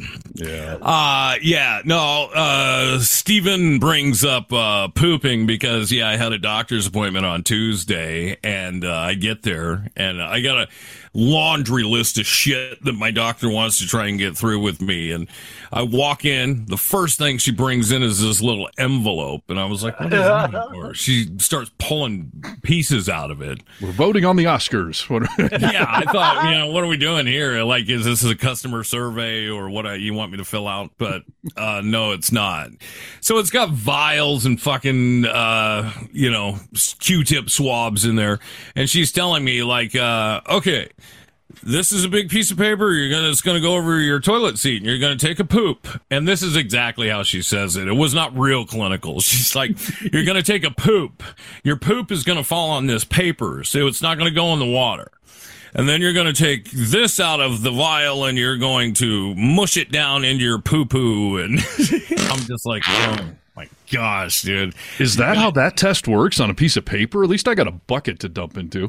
No, Yeah, I- it's not a bucket. It's a piece of paper that has basically like a paper soup bowl to catch your poop. Hmm, and you, I don't know. I haven't done it yet, dude. But I'm gonna poop in that, and then there's. I have two vials and two Q-tips that go with them. She said basically I'm going to stick the Q-tip in there and Yep. make it poopy, and then put it back in the vial. and then she was like, and when you're done, you know, you just make sure they're sealed up real good. Uh, you'll hear a click so they don't come apart. You put them in this envelope and lick the seal. I was like, eh, I'm not going to be licking that fucking seal. Might use a sponge for that. Yeah. Yeah, a wet finger or something. Uh, and she was like, and then it's the mailman's uh, issue after that. And I was like, Poor that is mailman. Awful. that the mailman has to do this. Uh, and she was like, oh, they do it all the time. The- you- This is in your mail all the time. I was like, not in my mail. I mean, Yeah. in the American mail, but There's it's, poo going all over the country right now. and it's, it's intermingled though with your mail. So when you pick up the you pick up your bills to open up, you know, yes. you're getting all sorts of poop and and all sorts of fun stuff all over. So she tells me that uh, you mail it, and then it'll, you know, after it arrives, it'll take about a week to get your test back. And she said, uh, You mail it to Mar-a-Lago, and then yeah, You're right. She says, assuming everything looks good, you're fine. You're done. If something is off, then we'll schedule a colonoscopy. Why did I not get this option? My doctor told me that now that we're 45, I'm 46 now, but you know that we had to get a colonoscopy. They never gave me the poop in the box option. Why'd you get that? I got that too, by the way. What the hell, man? Yeah, I don't know if it's just the doctor thing. And uh, to uh, to be honest with you, I brought this whole thing up about. Yeah, I've never had my prostate checked or anything like that. So when I was at the doctor last time, I mentioned to her, I was like, I thought at 45, there's some things I'm supposed to start doing. And she was like, Oh yeah, you know, we should probably, we should probably do that. So, I mean, that, this is one of them. I don't know. I poop in a box and then if it's bad, I do a colonoscopy. You pooped in a box though already and just dropped it off, right? Who me? Yeah. Yeah, I had to do it, and I told the whole story on episode whatever it was, a few back. Um, yeah, exactly. Um, that yeah, I mean, I I, I had this uh, digestive issue with this uncontrollable diarrhea that started a few months back. It kept going, so I had to do all these tests. This was not for colon cancer, like the pooping in the box thing, or a regular colonoscopy is for. So yeah, I had to uh, I had to take multiple vials, and I pooped in a bucket, and I had to scoop it all out with a tongue depressor and put it in these vials. It was a humiliating, degrading experience. But did you only get the colonoscopy referral because that test you did there, something came back negative or weird? No, so like a year ago, I had just my general physical at you know after age forty five, and the doctor told me that you know you're eligible for a uh, colonoscopy now, so you should do it. She never gave me the option to poop in the box, and according to the commercial, you're only supposed to do the colonoscopy if you have some family history of colorectal cancer. You're supposed to be able to do this pooping in the box thing first, and I never even got that option. But now that I've had all of this weird gastrointestinal issues going on, I've just been uh, leapfrog to the front of the line for a colonoscopy, which I am uh, undergoing tomorrow, as a matter of fact. So that's why I'm fasting today. And uh, after the show, I'll be taking 24 pills that will make me just uh, have a streaming waterfall yet again. Serene You're just going to be shitting for the next. Uh, well, and here's the thing I thought about, dude. Not to, uh, not to manifest this, but Yeah. How do I you- drive there? Yeah, you got an hour drive, right? Yes. I asked my doctor about that. Like, hold on, how am I supposed to drive to the hospital to get this colonoscopy if I'm chocked full of diuretic medicines? And she claims, and we're going to test this theory tomorrow, that that that far into the process, your colon should be completely cleaned out. So you do have to keep having the medicine in your system, but you should be able to go a few hours without having to, you know, pull over and go to the bathroom. And and not only is this hospital I'm going to an hour away from where I live, but there's going to be a full on blizzard happening tomorrow. So I'm assuming it's going to take me instead of an hour, probably at least two hours. Well, yeah, and I mean that's you're going to have over a couple of feet of snow are expected to drop. So yes, uh, it's going to be a tough drive. And uh, I thought to myself, maybe, just maybe, you should head down today. Spend the night today. Eh, I don't know about that. I mean, maybe, but I want to be in the comfort of my own home in my own bathroom as I have this waterfall action happening. And if it really is the bulk of it tonight, and I'm basically done tomorrow with that portion, then uh, I don't know. I guess I'm okay with it. But Have you pooped it all today? Just regular poop? yeah, my my usual morning constitutional. Yeah. Hopefully you'll be good, dude. Uh, we'll see. This is going to be quite a process. I mean, and uh, you know, I, I read on the directions yesterday because I finally sat down and read the whole thing yesterday, and I realized that I don't get to eat for. It's going to be over twenty four hours because basically it said on the 24 hours out that breakfast you can have a very specific dietary breakfast. And it actually is stuff i already eat. Basically it was eggs and white bread or cottage cheese things like that. So i eat eggs every morning and a bagel. So so i had eggs and a, a bagel this morning and then that's it. So now i can only do clear liquids and jello for the next 24 hours. And the jello cannot be red or purple for some reason. I don't know if that's conflicts with the dye they're using or whatever but Probably. So I've got it'll look like there's blood in your stool, maybe. That could be. So I don't know, but yes, I can drink pulp-free orange juice, and I can drink Seven Up, and I can have Jello. So I've got a fridge full of orange Jello and uh, a two-liter of Seven Up that I'll be living off of for, for the next twenty-four hours. Yeah, that's a tough one, dude. And then once I'm done with this process, it's still another two-hour drive home in another snowstorm still, and part of me is like, well, I'll just go immediately to some restaurant and get a good meal. But then I just took a diuretic several hours before that. Am I going to get home with fresh stuff going through my system? This is the truth, dude. I mean, are you preparing to have a change of clothes just in case? I'm saying this just in case. Maybe maybe a small bucket and some toilet paper, maybe some baby wipe shit like that. I mean, I would put it in my car. I'm packing an emergency suitcase today that if I do get out of this thing tomorrow and I have to stay up there in the north end, that at least I'm going to have clothes and bathroom stuff. But I thought like I should probably bring some sort of like towel, like if I have to sit on it. What if I'm going to have an You should definitely do Like, that. Uh, yeah. I'll bring some wipes, but you got to keep in mind I'm in the mountains in a blizzard. I don't have the option to just pull over and run out in the woods and you know take a dump. I'll get hypothermia, and uh, there's and the entire route I'm going is populated. There's no good chunk where I can just pull over on the side of the road. and, I got the solution right here, dude. You got a Ra- you drive a Rav Four. Yes. Back seat. Put the seats down. So if you have to go back there and lay down, you could clean yourself up. Uh, the misery that I have to contemplate for this. Take my diaper, daddy. Oh my gosh. And the other problem I'm having is I don't have anyone to take me to this thing. You know, it's a bitter reminder of being a, a single guy at this stage of life that my person is not here to drive me. So I'm going to have to get up. I'm going to have to do snow removal in the morning. I have to take another round of these 12. It's 24 pills. You take 12 the night before and then 12 the morning of. And then I'm going to have to drive in a blizzard two hours. I'm going to be sedated. I'll be unconscious. So I'll then wake up and I'm going to be starving. I'm going to be groggy. I will have just been roto rooted, having a garden hose shoved up my ass.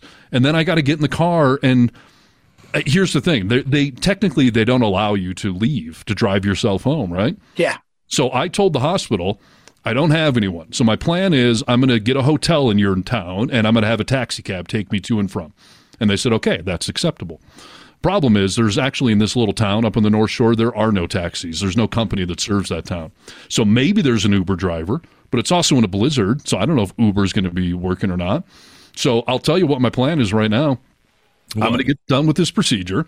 I'm going to look at my phone and go, oh, hey, Uber's, they're there. They're waiting for me. And I'm just going to leave. And if they walk me to the curb, like in the wheelchair for insurance purposes or whatever, I'm just going to stand up and leave. And what are they going to do? They can't tackle me. They can't bring me back in the hospital and tie me to a bed. And if I have to they- sign I out AMA, you know, against medical advice, I'll do it. But I'm leaving. You're not It's keeping not me. against Sorry. the law, right? It's just Exactly. against policy. And I So looked it up too. all- Your insurance company is not allowed to negate the entire thing just because you signed out AMA or walked out of there. So that's my plan, and we'll Well, see you- how that goes. you, you know what you could try to do too, Steve, is you could try to schedule an Uber ride. And so then what happens is is like say your test ends at say 2 p.m. and they think it's going to be another couple hours before you're free to go and that sort of thing. Yeah. You can actually schedule the ride for say four o'clock. And then what happens is is that instead of like, is there someone around, Uber will actually send that trip to a driver to, to come pick you up. It's kind of like scheduling an, an airport trip. yeah, but someone's got to accept it, right? I mean, this is a small town. I don't know how many people are driving Uber. But but but the other thing too though is, is that a scheduled ride might cost you five to ten dollars more, but at least you know that it's that you're not taking a chance that maybe someone will be out there. hmm And here's the other problem. What if I jump in an Uber and I tell the guy, like, I don't actually want to go anywhere. I just did this to get out of the hospital. Can you just drive around the block and drop me back here? Because I'm driving my car to the hospital. And I'm driving. Oh yeah, he just the, the, the driver wouldn't care because I mean I've had people where I'm like halfway to the destination and they're like, you know what, I'm going to get out here. Is that okay if I get out here and I can end the trip exactly where it is, no problem at all. And my other concern is it's a really small town. So the drive, even if I tell them to take me to a hotel, it's going to be like a $5 ride. Who's going to want to accept that in the middle of a blizzard? But hey, dude, how far is Valley Girl from where you're going to be? Oh, two hours? And she Oh, doesn't have a car for this? I mean, she'd be driving my car. I mean, in a blizzard? Mm, no. yeah.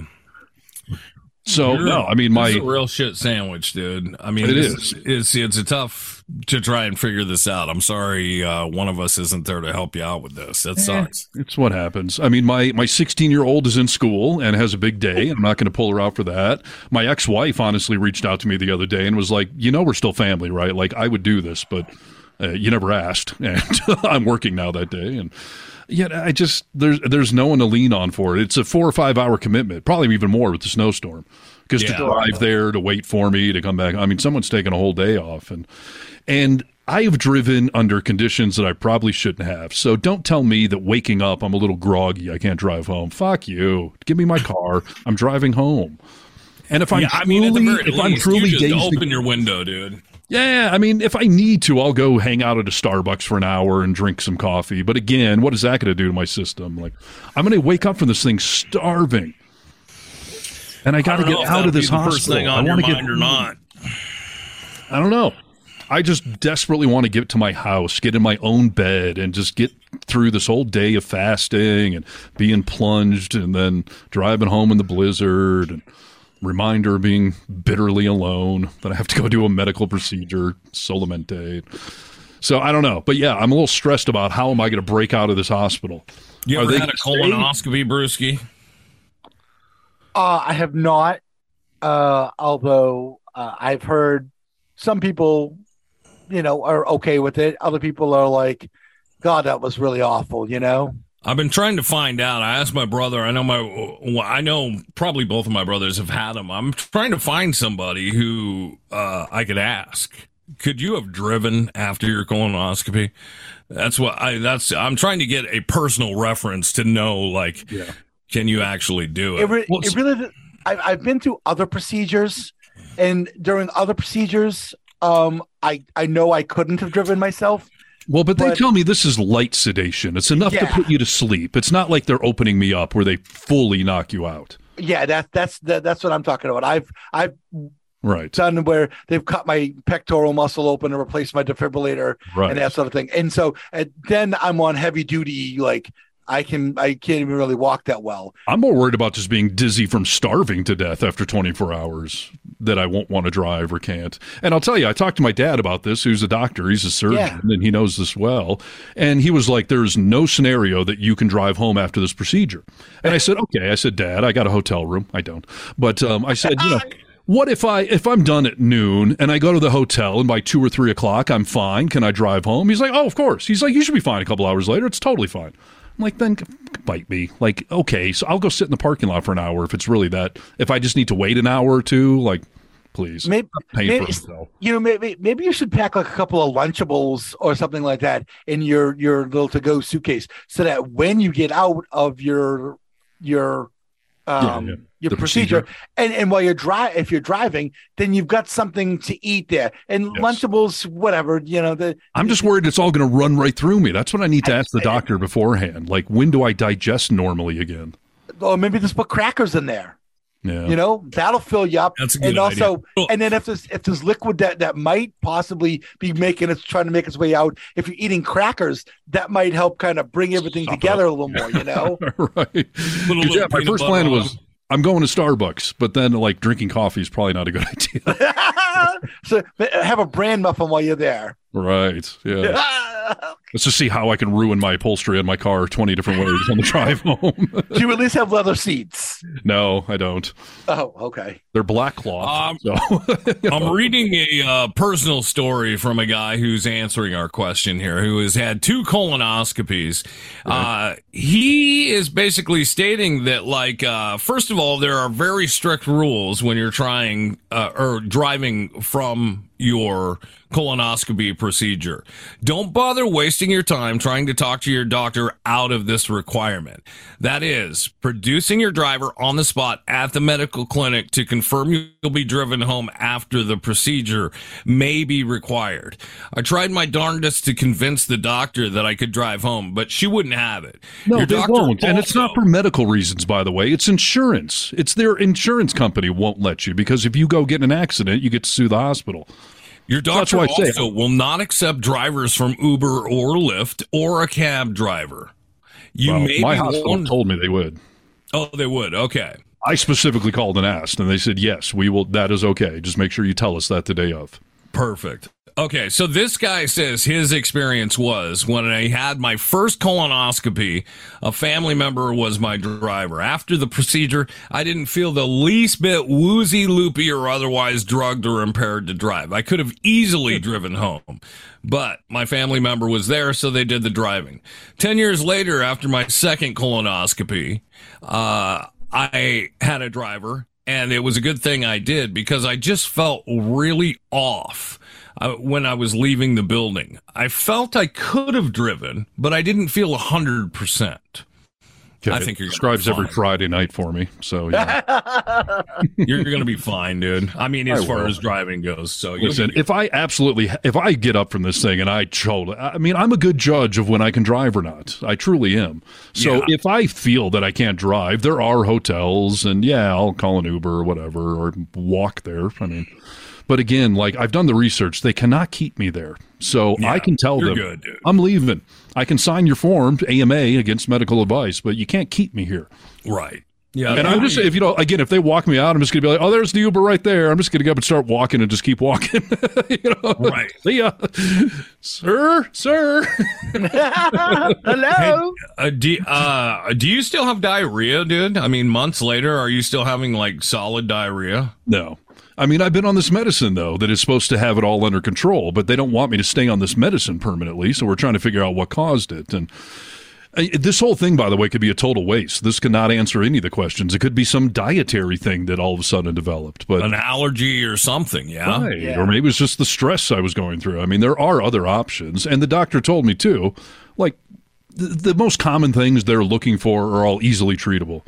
Um, you know, not non-surgical and whatnot. Because I had the freak out this week of like, well, wait a minute, what if they do find something in this whole thing? I hadn't even considered that. What if you know, what if something really is wrong up there? But either way, it's good. I mean, like we've talked about, we're due for one in this stage of life, and um, I had a rare colon infection years ago that no one in my age group is supposed to have, called diverticulitis. And Oh yeah. and I'm so serious, dude. Yeah, so I don't. I think it's good that they're going to go explore.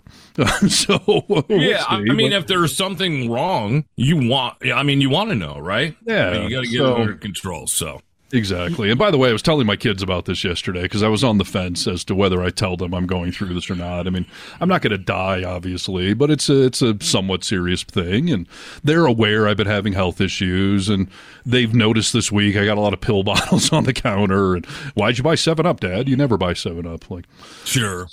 So I, I, uh, I- you have to have the conversation. So I'm glad you did.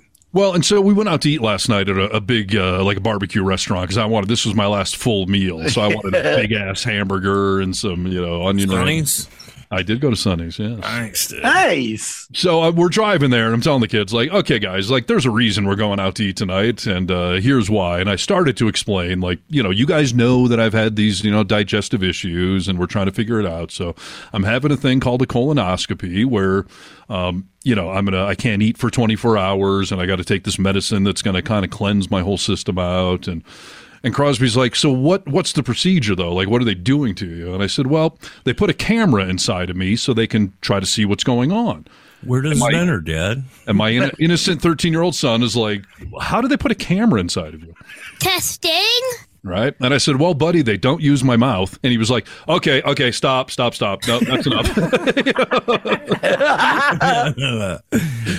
and my 16 year old's just got to roll her eye. I think they're well aware what a colonoscopy is. But yeah, my 13 year old was too funny. Like, okay, okay, that's enough. Stop, stop there. you don't want to play guess the orifice, do you? There's only two ways in the male body. It's not my mouth. So, so yes. So that's tomorrow. I will certainly share the whole experience on the uh, the next podcast, and uh, hopefully I don't end up in the uh, the jail in Truckee for running out of a hospital. You'll you. fine, dude. They may put you on a psychiatric hold, but they're not going to arrest you. No, I read how to do it correctly, and you just can't indicate in any way, shape, or form that you don't feel sober, that you might want to go hurt yourself, or anything like that. As long as you tell them, "I feel fine. I am leaving. If you want me to sign out AMA, I will. Otherwise, you can't keep me here. I'm gone." Here's the worst case scenario. You ready? Yes. Just to give you something else to worry about. Sure. Uh, that you get into the car and take off, and they call for an impaired driver, and you get pulled over and put in for a DUI. How would they know what car I'm in, though? License plate, they'll look at it, dude. They're going to watch me get in my car or watch me drive away. Yeah, sir, you can't leave. I, I'm sorry, I'm leaving, and then they follow you out, dude. Pull me over, cop. What are you going to do? You're fucking under Breathalyzer, field sobriety test. I don't. I wouldn't fail any of those. No. Well, maybe you'll feel a filled sobriety. You don't know, dude. You may be wobbly. Just be uh, careful, dude. Challenge accepted. Pull me over, cops. Let's do this thing. In the middle of a blizzard, you make me walk a straight line. Yeah. I'm sure there won't be any wobbling going on there. So You'll be fine, dude. You're gonna be fine. I can't tell you how many procedures. I mean, every time I go, I get, I get an MRI twice a year, and they fucking loop me up for it because I'm so claustrophobic to get in that tube. they I loop you up or a- loop you up? What'd you just say? They loop. Oh, loop. okay. Loopy. I don't know what kind of procedure me you're getting up. done where they're looping you. But, okay. They gotta slide him in that tube. It's really tight, and you may not fit. So you know. Yeah. But every time, dude, I mean, oh, there was one time that they gave me this specific drug, and I don't even know what it was. Uh, after I got done, Uh, I was with my ex at this point in time, and she was like, "You want to go out for lunch?" And she should have known at that moment because I was very loud. I was like, "Love to go out for lunch," and she's like, "Shh, be quiet." And I had no idea how loud I was talking. It was a wonderful afternoon, but I woke up the next day and I had no recollection of what had happened. Like my Really? memory was like they fucking, you know, put one of those card erasers on my head, uh, the magnetic erasers, and just all the knowledge of that day before was gone. And it was such an odd feeling. I told the doctor, I'll never take that medication again because it kind of freaked me out. So You they started. roofied. Yeah, it, that's what it was like, I suppose. But they started giving me Xanax, and they were, you know, when to do that, they give me a higher dose. So I'm definitely calm. I go in that tube and I'm fine. Most of the time, I fall asleep. Yeah. But when I get done, I fucking drive home, dude. I mean, I don't need somebody to come and sit for five hours to take me home at the end of this thing because I'm, I'm fine, dude. I'm, I'm walking, singing, driving, I'm laughing. Yes. I'm fine, dude. I'll tell you, if I show up tomorrow and they say no, you can't have a cab, or because of the snowstorm, the doctor couldn't get here, I'm going to freak out. Oh, sure. I've, I, I've already started the cleanse, uh, and I've already. I had to get a COVID test, by the way, like an official one, not just a home one, to prove that I don't have COVID. Like this ball is rolling, so the doctor better fucking get there. And the nurse I talked to a couple of days ago that said, "Yeah, you can take a cab home. That's fine. Like that all better pan out, or I will be." Yes. That'll be bullshit. So yeah, there's a lot to stress about, quite frankly. So I'm not looking forward Well- to any of this next 24 or 36 hours here.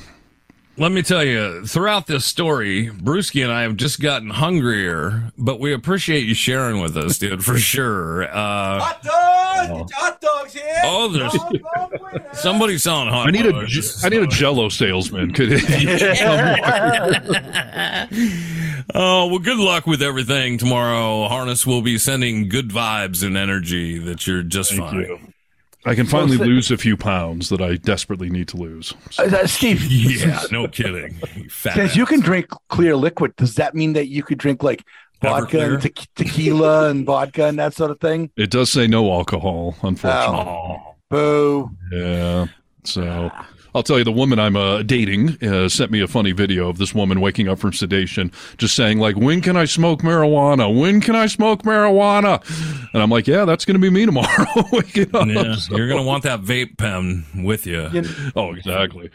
You know, Uh, uh, I, I'm, I, honestly, I thought about that, but then again, I'm going to be so hungry, like driving home stoned, starving. I'll be like, oh, that could be what fucks me. So you know, when you see those colonoscopy videos, um, like after them, Mm. more times than not, people are just letting out like m- they're ripping major farts. Oh, right, really? I'm good at that. So Yeah, so you you you might want to get some footage of that, Steve. so Just at least audio audio wise, you know.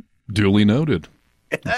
Yeah, and I'll say the you, uh, you know what? Take it when you it's just click your voice memo recorder on your iPhone as soon as you get in your car and give us a little of you know real time. I will test it out because I am impressive in general. I mean, I can make. Disc jockey has made an error. Sorry, it was the wrong sound effect. Ah, there we go. I rip some impressive farts, like farts that people look at me like either give me a round of applause or wonder what's wrong with me. So if I can take it above and beyond that, that certainly will Yeah. be worth recording. So I I will do that. Very nice. Uh, hey, Steve, I hate to bring up something live on the air, and I realize maybe I should have talked to you about this off the air before I just bring it up in front of America. Well, maybe this sound effect was appropriate then. Disc jockey has made an error. What are you saying? What? What? What? What do you got? Uh, I would like to know, and I'll be vague to start the question, and you'll get this. Um, you got a phone call from somebody that said, "Oh yeah, I think I actually would like to come on the air with the vocal minority." Are we Oh. allowed to talk about that yet? Because I- Brewski I don't doesn't know.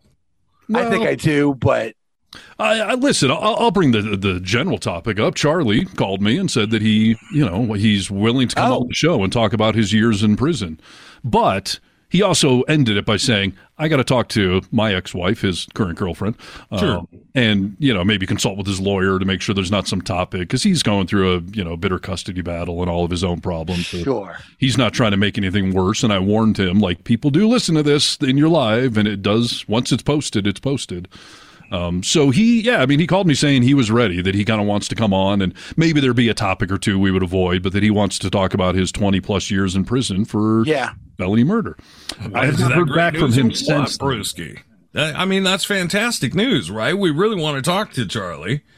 Well, yeah, and, and and we know that. I mean, I don't know Charlie. You don't know Charlie. Steve does, but I think he knows that if he comes here with us, it's a safe place. We're, Yeah, we're not sure. go, we're not we're not going to put him in an awkward position. We're not going to be disrespectful or anything like that whatsoever. So I think I think Steve. I think that's that's kind of why I think he might be he may feel comfortable because he knows that we're not going to do that to him. Yeah, we've built up a level of trust, and he's listened to the show, and um, yeah, he wants to come on and tell his story. But I have not heard back from him if uh, the other people in his life have said, "Yeah, that's a good idea."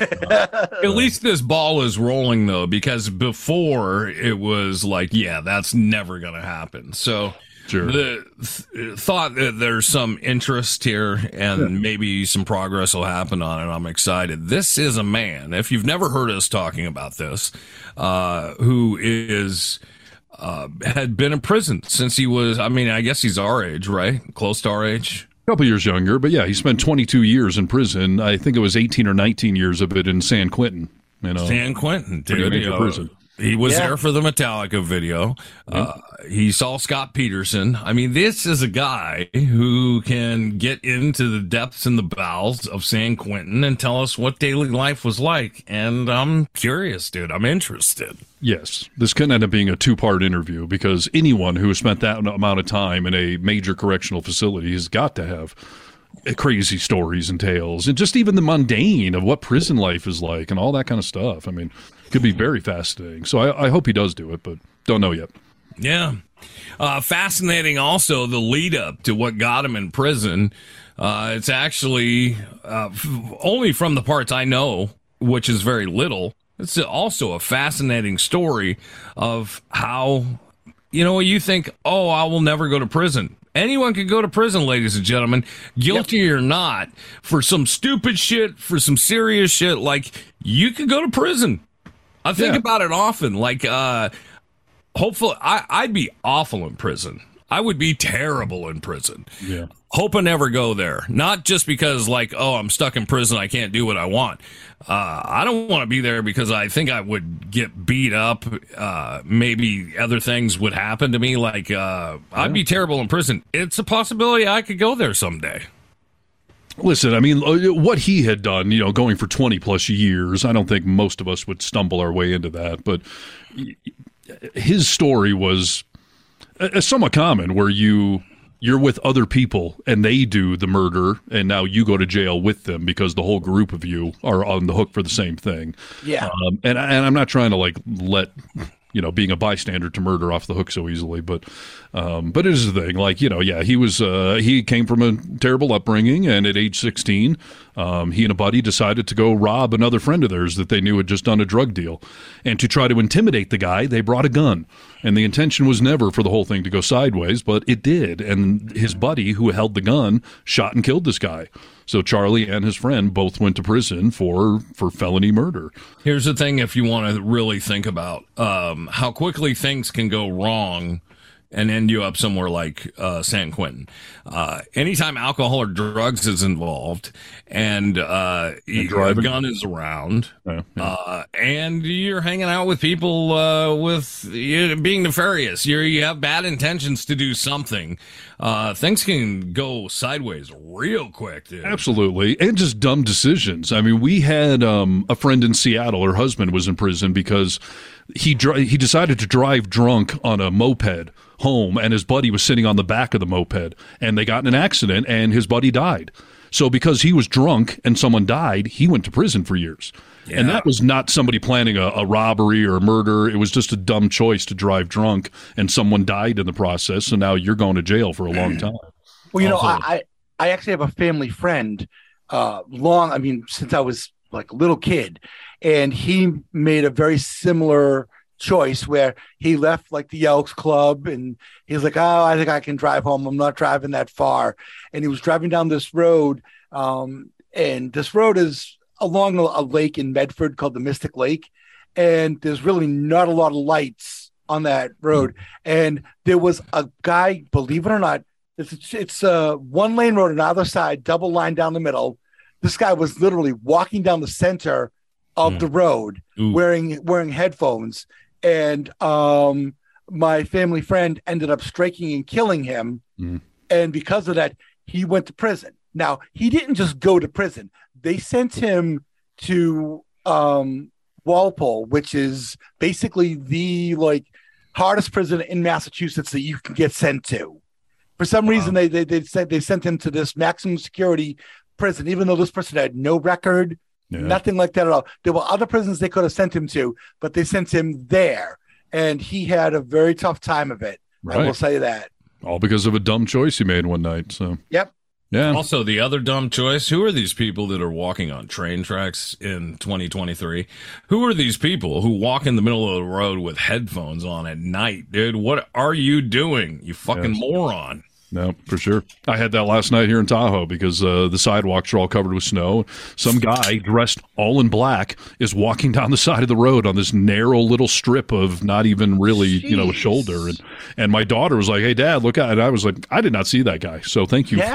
for you know pointing it out. But you know, Yeah. if I had a drop of alcohol in my system and hit that guy, I'd be going to jail for you know for years. So Yeah. So yeah, no, you can you can make bad choices uh, of varying degrees and end up in a very real prison. And um, I'm certainly curious what that life was about. I mean, I've heard little anecdotes. Um, I mean, Charlie told me a, a crazy story that I, I won't repeat because he had asked me not to, but it was it was it was fucked up, man. I mean, it gave me chills all the way to the Montaigne. Oh, yeah. Okay. A thing, something that happened in prison, you mean? Yeah, you know, a story in the yard, uh, the something you'd see in a movie. It was like, whoa, like you were you saw that, huh? Like that's messed up. Uh, all the way down to the fact that Charlie loves hot sauce. Like loves it because he spent years eating bland prison food. So now that he's free, he puts hot sauce in everything because he wants flavor and spice and like Yeah. you know little Everything, things like that you would never think of. He drinks Yeah. black coffee because they didn't have cream and sugar for you fuckers like in the prison. Like it's not Starbucks. You don't get to you know make a frappuccino. So Yeah. he used to just drinking straight black coffee. Like you know. Everything in life would become a different perspective of, you know, gratitude for uh, things we don't even think about oftentimes. Yeah. Yeah. We used to play a game on this program, and I don't even know if we could bring it back in 2023. It was an interesting game, to say the least. Uh, we will give you the last meal of a prisoner on death row. Mm. Whatever their last meal was, okay? We would give the whole breakdown. It was Salisbury steak, this, this, this. Then you guess the race of the inmate that requested this. Do you remember that game? I do, and you're right. I don't know if that's okay anymore. Yeah, I don't know. Well, Brewski, were you a part of those programs? I was not. Yeah, Lucky it's a you. great game. You know, it's It very was. creative. I mean, it was so interesting to try and figure out uh, the culture of the people that were eating these last meals.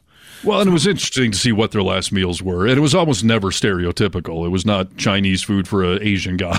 It was, Right. you know, it was- Yeah. it was, yeah, like yeah, what would you pick? And then yeah, maybe we should try to guess their crime or age or something else nowadays. But Yeah, maybe we could try and do that. Yeah. or what maybe maybe what area of the country where the um where where that person is from right. Mm-hmm. so if then if you if you're mentioning things like you know what traditionally southern food maybe maybe you might think of somebody down south but it could be someone in california Sure. I got to say though, twenty years later, with all you libs taking over the country, we're just not killing people like we used to. So I don't know how many, how long that game can last.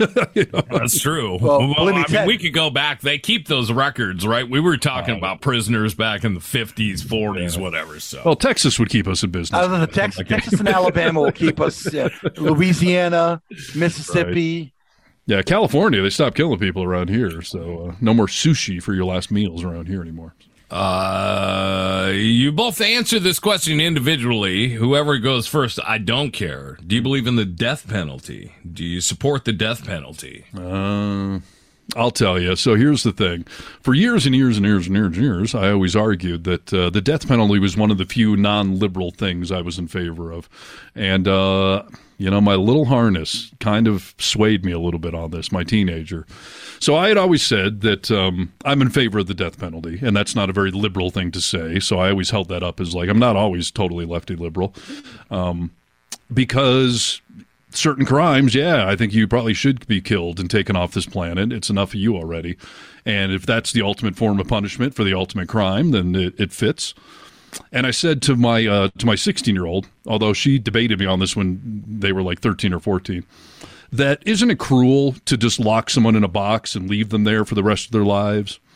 And my daughter, my firstborn, brought up the angle. Well, if then if the punishment is supposed to fit the crime, shouldn't it be the most cruel crime there is? So shouldn't you just throw them in a box and leave them there for the rest of their life? By your logic of if it's you know the punishment fits the crime, why let them off the hook by killing them? Throw Mm-hmm. them in a box, let them sit there for the rest of their lives. Mm-hmm. I was like, wow, you just out debated me. That was really good. I'm proud of you, kid. First time I've ever in my life heard you concede to a debate. right? Uh, my uh, yeah, Nia was pretty good at that. There's been two topics. When she was a little girl, I used to bring her on the uh, the morning show at the radio station here, and on the way to work, we saw a bear, and the bear's fur was brown. And so I said on the radio that morning with my, uh, she was like seven or something at that time, like, hey, we saw a brown bear on the way to work. And she was like, Dad, all the bears around here are black bears. It does not matter what color their fur is, they're all black bears.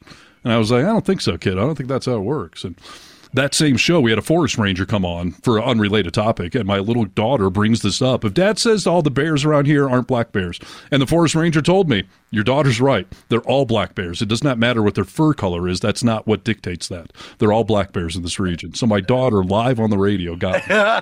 That's and she's the only. I don't recall you guys doing that ever. So she she's gotten me twice now on a good debate. So I'm very proud of that. You don't ever recall either one of us getting you? Can you give me an example? I don't recall it. I don't know, Michael Jackson. I uh, think that. Well, that's a, that that wasn't a debate that we were right or wrong. That was a bet on a jury outcome. Like, has there ever been a topic that one of you debated me in a corner? I had to go, yeah, I guess you're right. Like, Uh, there was probably cat decline? No, I didn't. You know, we've had some good debates, but I don't recall anyone ever getting me to say like I was wrong. You don't. You, you don't think you're wrong about fucking cat decline? No, I still don't. You think that that's What is a this? humane thing to do? Yes. I mean, the cats are sedated. Who cares if they have fucking claws or not? They're domesticated indoor animals. Scratching my cares if couch is we- driving me crazy. Who cares if we uh, rip your fingers off sedated? You'll wake up and just have little nubs for hands. You'll be sedated when it happens. You'll be fine. If I was the pet of some giant and he wanted to pull my fingernails off and then keep me in a lap of luxury and love me and feed me and all that stuff, I'd be just fine with it because who, who gives a shit? What do I need? Just to don't get out of the house because then you have no way really to defend yourself. Yeah, and, and uh, don't try and uh, st- stretch your skeletal uh, issues are all- because you these are won't all- have claws anymore to do it. cat myths. Growing No, up in they are Michigan, not. we no no no. You listen, cannot debate by saying those are cat myths. They you are. can't fucking no. They are. My cats growing up in Michigan were all declawed. They would go outside. They would kill birds. They would kill squirrels. They could hunt just fine. Not that they needed to, but they could still hunt. And cats can still stretch without the claws. They don't need the claw to fully stretch. It's just emotion. And again, No. these are domesticated animals that we're taking care of. My So it might be cat. cool to pull the ki- My Yes. cats growing up in Seattle. Okay, we're out when I was a kid. Anyway, they were outdoor cats completely. They never came in the house. Yeah, and uh, it's not really a coyote fights, raccoon fights, and they were able to get away and live, and albeit fucked up and had a lot of scars, but they survived. Your fair. cat with no claws would have never been able to do that. Probably not, but that's a different topic. If I have an exclusively outdoor cat, I would probably not advocate for declawing the cat. But indoor cats or ones that go out casually, I you know, in Michigan there was no animals that were hunting my cats. Where I live in the mountains now, there's my cat is prey for all sorts of things. Yeah, yeah, I'd But, imagine uh, so. yeah, like bobcats and stuff like that. Exactly. Coyotes is the biggest thing that'll eat cats around here. So, um, but no, it's not cruel. And I know it's become like the industry doesn't do it anymore. So I don't even have the option. But I love my cat, but I hate that she scratches stuff. So if I could take those claws out, Do you, yeah. give her, do you give her a scratcher to scratch on? Yes, but she still finds other things. She's on my couch now, and I, it drives me nuts. Part of having a cat, dude. It's just like you know what. Sometimes when you have a wife, it sucks. But if you want a Well- wife, you gotta uh, you gotta Well, put up with certain things, right? I've tried to defang women, and that doesn't work. So, Well, but you're uh, proving my point. No, I don't. I don't concede that I was wrong on decline Um, cats. So. I don't not concede on Metallica. I don't concede on Catholicism. I'm not conceding Listen, any not conceding, yeah, is two. Di- it's two different things. Well, my being- daughter got me to concede. So Well, well, she's your daughter, dude. Come on, she was I right. mean, I, made. She also- I made an but also- emphatic point, but- and she proved me wrong. But but but even so, though, I don't think you'd fight to the death on a debate with your daughter like you would me or Nick or someone else. I would do- Tremendous play by Brewski. I would. I don't no, think- I would. No. Yeah, No, exactly. I That- think you know me better than that. I'm not letting anyone talk me into a corner. I would do it a little more delicately with a child, but I'm not going to just say, "You're right, daughter. They're all black bears." Like, no. But she, she got me. She was right, and she made a really good point on the death penalty too. That if it's cruelty you're going for, then locking them in a box is the most cruel. Like, boy, Well, and I, I don't think that it's a, um a deterrent. I don't. Uh, I, I, I the mean, death look- penalty is that what you're saying, Brewski? Ex- exactly. We're declaring And, and you you look at you look at um, the states with the highest murder rate, and more times than not, those states actually have the death penalty in them. So if if you were to say that it was a deterrent, then why do why do those states have such a high murder rate? yeah, it's a fair point. Yeah, You know, and then the other, the other the other thing too is, is that too many too many people have been found to not be guilty of the crime. Correct. The, and, and also we know we keep hearing about these people who were wrongly convicted. And, and this is like more of a race thing. And it's usually in the places where you would expect in the Yes. south and that sort of thing. Um and they, they spent 20 30 40 years in prison. And then they get let out and then they're like oh by the way here's a million dollars. Well that million dollars can't buy me back the 40 years i lost being in prison wrongly Hundred percent, dude. It happens so much more often than we think it does. But if you go on the innocent prod, uh, innocenceproject.org, I think is their webpage, uh, you can read all kinds of freaking stories of people that they've actually been able to get out of prison that were completely innocent. I also think with the death penalty, uh, I agree with Neo. Uh, I think with the death penalty, uh, having known somebody, I used to work with a guy and his dad was on death row in prison uh, when he went to prison, he was all drugged up and in a very bad place, and he did do terrible things. So he deserved to be in prison. But uh, once he was sober and in prison, he was actually somewhat of an okay person. Uh, they executed him, and he begged for it. Please execute me. Why we gotta wait? I want to be executed. as opposed to spending life in prison. You mean? Yes, like I, I'm done with this already. Please just put the needle in me. Uh, it was interesting to see that it was so much the death penalty in that situation, and maybe others, I don't know, uh, was so much harder on the family that was out of prison. Like his son, I knew his son. It was so much harder on him than it was on his father, who received the death penalty. Like I said, he was begging for it. But mm-hmm. after they killed him, his son was devastated. You know, he was like, I'll never be able to see my dad again. I'll never be able to talk to him again. So I, I don't believe in the death penalty. I don't. And I mean, you can I, believe in it. It's real, but yeah, I get what you're saying. I don't believe in in doing it. Not a leprechaun. Yeah, I get your point. I've evolved on the issue. Like, okay, but but again, though, like, is isn't that also fucked up to just lock someone in a box forever? So I don't know. Don't It go murder is, dude. Yeah, I mean, yeah. Uh, do we go back to the days? Uh, oftentimes, I think about like just fucking eye for an eye, dude. I mean, whatever you did, if we can really prove it, whatever you did, hundred percent proven, uh, we should do to you, dude. Yeah. We should do to do that it. was to you. always my logic that if you killed someone, you should be killed. And I would always argue, like you said, it's not a deterrent. I would always say, well, why is it the first thing they always bargain for? You know, with the DA, like take the death penalty off the table. I don't want to die. I don't want to die. Um, but you're right; they still committed the crime. So, But, but what I'm saying is for the, the deterrent, if it was really a deterrent, then they would have thought of that before they were um, before they, they committed the crime. Not so much, you know, uh, oh shit, I'm a, I'm going to get uh, the death penalty for this after you've been arrested and and you're facing a DA. yeah, The, the, the, too many people say, well, it keeps people from thinking twice before they do something, yeah, yeah. No, I get and it. it doesn't. I always also said, you know, there should be uh, mandatory appeals processes so we can make sure some innocent person. But, you know, I don't know. At the end of the day, I, I, I guess either is pretty fucked up. Either you kill them or you leave them in a box forever. So, whatever. There's really no good no good answer, but at the same time, I Don't kill people is the good answer. Well, the, the- exactly, just don't do it. Right. So, yeah. There's your deterrent. Don't do it. Damn it.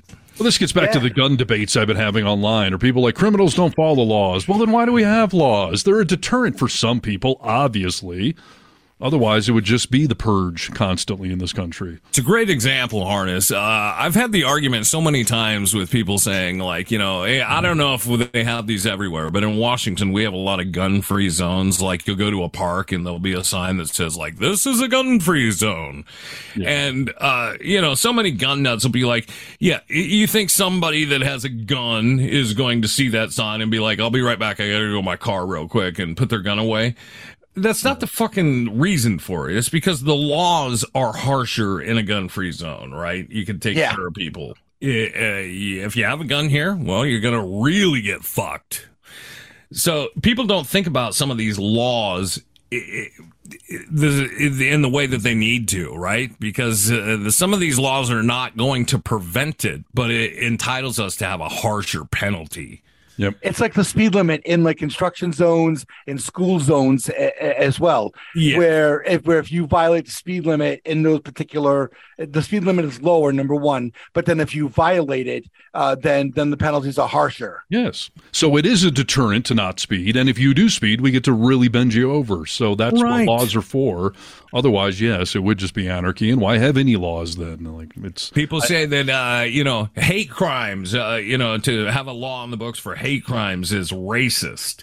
No, it's not, dude. It's not. I mean, I understand that you may still kill someone of color or you know you commit a hate crime, but you're going to get royally fucked if you do it. Yes. And Let then it be- hopefully other people do see that and think like, okay, maybe this Klan rally's not a good idea. Like, Right. So, so yes. Uh, on that uh, topic, Brewski, what, what, what's the article you got about dumbasses breaking laws and having a little Okay. instant karma? so this this comes from Bakersfield, California. yes, the armpit of California, the Detroit of California, the Tacoma of California. Surprise, surprise.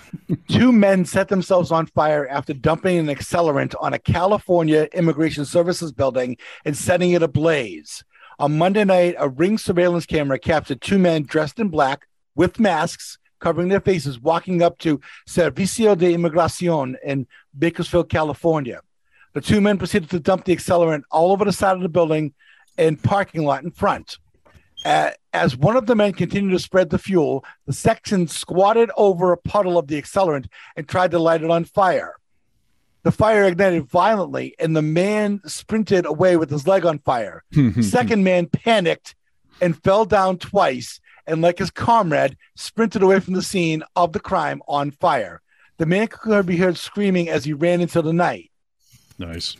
And then, uh, so the owner of this business said Servicio de Inmigración, they help their customers work through the immigration process and pay their income taxes. Right. So it's a business setup to help immigrants, and these dumbass white dudes thought they would make some political statement, I guess, by burning down this building. And they dropped their phones, by the way. Yes, another worker said the suspects dropped their phones as they fled the fire, and they are now in the hands of authorities. That's great. I mean, Bravo. it's great. Yes, I mean it's phenomenal instant karma. Thank you, universe, and it's great that they could be caught so easily. Not only by dropping cell phones, but they would have had to have ended up at some emergency room for these burns, and you know would have been found that way. So, you know, yeah, instant karma is going to get you. And uh, I'll tell you, it- it's more common than people realize when you start dumping gasoline on stuff. Like you get that stuff on you, it's in the air, it's going to ignite around you. I was at a bonfire once in Redneck, Michiganville, where um, there was the, the piling wood and stuff, and everyone everyone's over there dumping gasoline on it. Oh God. Well, what none of us realized is that uh, gasoline is, uh, I guess, heavier than air. So the mist of the gas was all settling at ground level and just emanating around the bonfire. So dumping it on for minutes and minutes and letting all this gas settle, and then someone threw a match on it, and the whole fucking thing exploded at ground level. And I still have scars on my legs because I got burned badly because there was just this mist of, uh, of, of gasoline in the air. So you got to light it, and you, you know, you being the arsonist, I got burned, baby. You got burned real bad with scars on your legs to this day. I've never seen them, dude. Does your hairy legs cover your scars? No, I don't have hair on the back of my uh, left thigh because it's uh, it all got burned up. And uh, You should wear shorter shorts, dude. I've never seen it. That was the other thing. I was wearing shorts that night at this, you know, outdoor redneck party. But, you know, my point is that gasoline, it gets easily on your hands and in the air and everywhere. And you go to light something. And yeah, so I'm not surprised these morons, you know, lit themselves on fire. And it's good karma.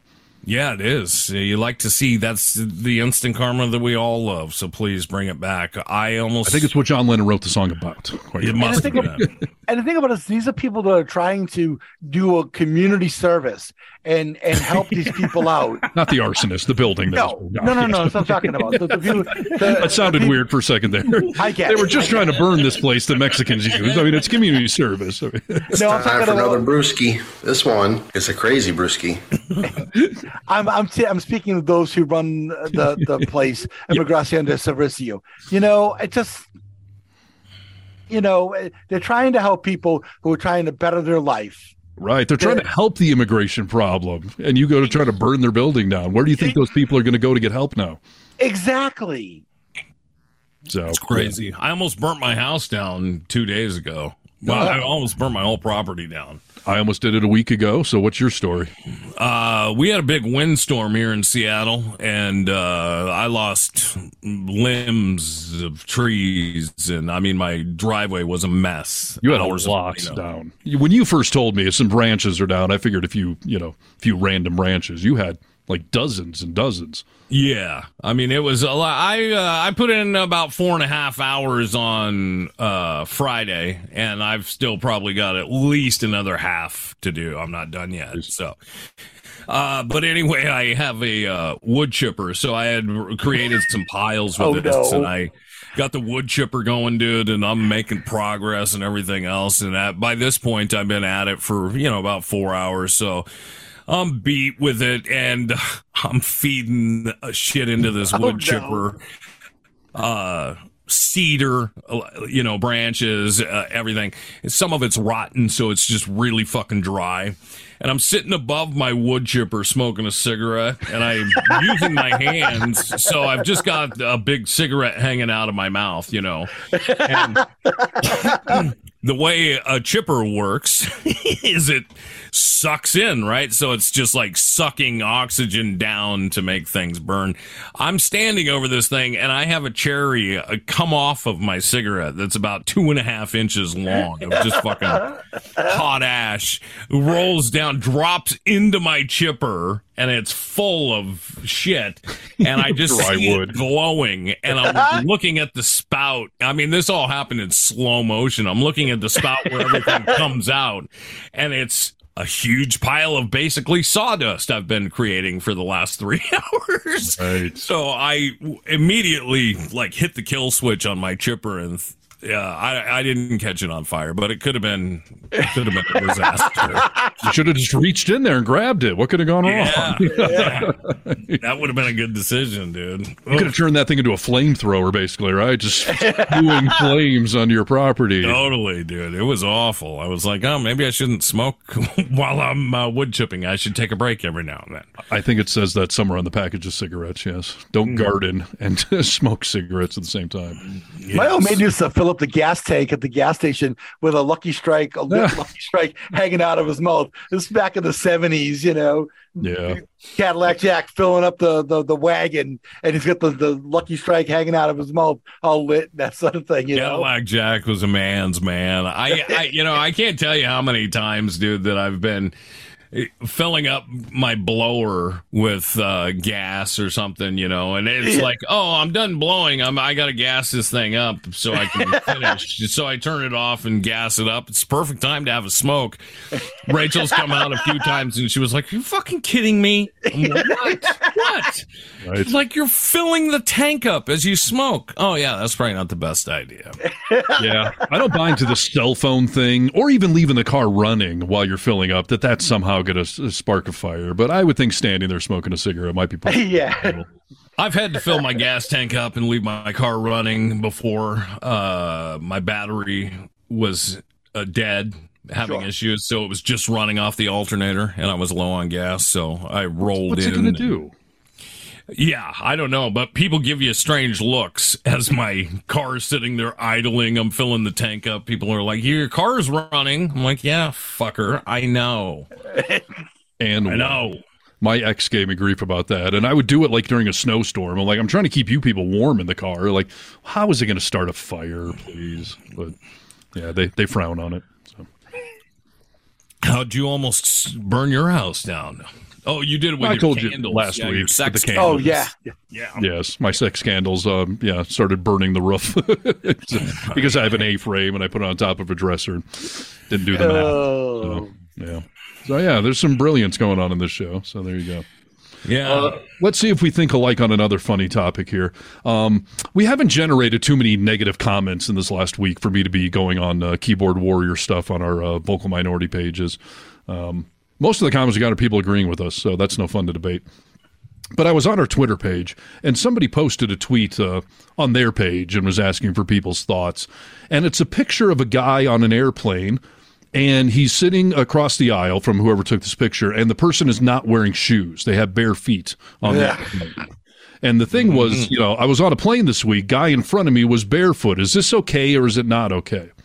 And I, of course, had an immediate thought of what I wanted to say. And I started reading the comments, and everyone was just like, oh, that's gross. That's weird. That's gross. Where do you think my brain went with this, gentlemen? Do we think alike?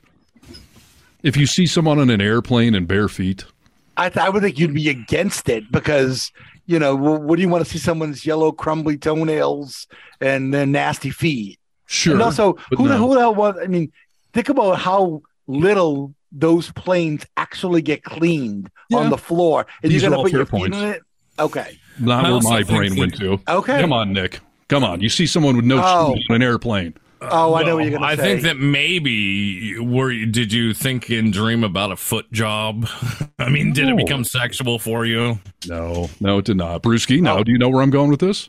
No, that's where I thought you were gonna go. Like somebody was gonna like look at somebody's feet and start like having to like whack off on the plane or something. No. Boy, I'm, I'm disappointed, guys. But uh, my reply was obviously they're a diehard fan. And if you don't get the reference, then we can't be friends. Oh well, um, what was Die Hard two on the, the airplane, wasn't it? Oh, it was Die Hard 1, where he's taught that you take your shoes off to get over anxiety of flying. Make fists with your feet. Oh, that's why he's got no shoes on in the entire first movie because he was told, and you're flying on an airplane, take your shoes off and curl your toes up. It gets rid of the stress. yeah, but that's you're supposed to do it after you get to your hotel room. Dude. This guy's a true diehard fan. He's doing it on the plane. So That's premature uh, toe fist making, dude. Yeah, I don't. I'm just. Well, that could be, but that is my my immediate thought. No shoes on an airplane. Obviously, a diehard fan. Stay away from Nakatomi Plaza, dude. You're gonna cut your feet, you bastard. no, I just watched the movie, so maybe that's why. But yeah, Yeah. Uh, There was a another uh, video I saw this past week about stupid shit like that that people do on planes or gross shit that people do. Yeah. Uh, this particular video had this lady had long hair and she did not like want to crush it on her seat back, so she put her hair over the top of the seat, so it was like hanging down on this lady's video screen in front of her. I'd be lighting that on fire. That's for sure. yeah, you're damn right. I would be. this lady pulls her phone out and starts recording who you know is has the hair in front of her. Yeah. and uh starts collecting things throughout the flight to put in her hair. She put gum in her hair. I mean she put a ton. She started sucking on a lollipop and then stuck her lollipop in this lady's hair. and about That's like uh i don't know a few minutes before they're gonna turn the bathroom off because they're getting ready to land. This lady gets up and starts walking to go to the bathroom. She's just got a plethora of fucking shit in her hair. Kudos to had that woman. have known where it came from. But yeah that's funny shit. She cut a little bit off with uh she she took out of her bag uh, uh fingernail clippers and she actually like cut a little bit off of this lady's hair. It was pretty good Oh, I you would, hit. I would have given her a nice French braid or something, you know. Ah, I would have been wiping so many boogers in that woman's hair. Yes, just like dude. sitting, Yes. just digging for gold as deep as I could go, and just just wiping booger after booger, especially bloody ones, all over her, all over her Especially, hair. yeah. You would have passed on some regular boogers just to get to the bloody ones. Yeah. Yeah, dude, digging deep. Or maybe like, you know, they have that tab where the tray comes down. I would have tied her hair to that tab. yeah that would have been good yeah Man, yeah, people are terrible. That's uh that's a, a truity. Plane etiquette is important to me and uh, i'd be interested to know your opinions on uh, what's the etiquette with the window shade being open or closed if you're not window seat The are you in full control of it Yes, whoever gets the window seat gets to dictate all that. And I've had people tell me, like, "Can you put that down? I'm trying to sleep." And I'm like, "I got the window seat. I'm trying to look out it." So no, sorry. you do I am the you, king aren't of the window. I have been designated that. It is my window. brewski Yeah, I I don't ever. I mean, I'm always awake on planes, or even if the windows is open, I can still fall asleep if I if I'm that tired. So to me, that's that's their spot. The, I'm not going to tell them close it or open it or anything like that. That's that's their spot. I've never asked anyone to close it, but when we were flying to uh, Greece this past summer, it was a red eye flight. And, you know, people are going to want to go to sleep, right? yeah. Well, we get to a point where, you know, Seattle time, maybe it was like 3 a.m., but where we are in the sky, it starts getting light. And the person that was sitting in the window seat fucking opened that thing up. The whole plane is dark. People are Yeah. sleeping. And this fucker opened it up, dude. And I, was- ah. I don't have the, I don't have the, unless I get mad, mad, I don't have the balls to be like, could you close that fucking thing, you idiot? So I did, obviously I didn't say anything, but I, everyone was thinking it like, who is this? Close it.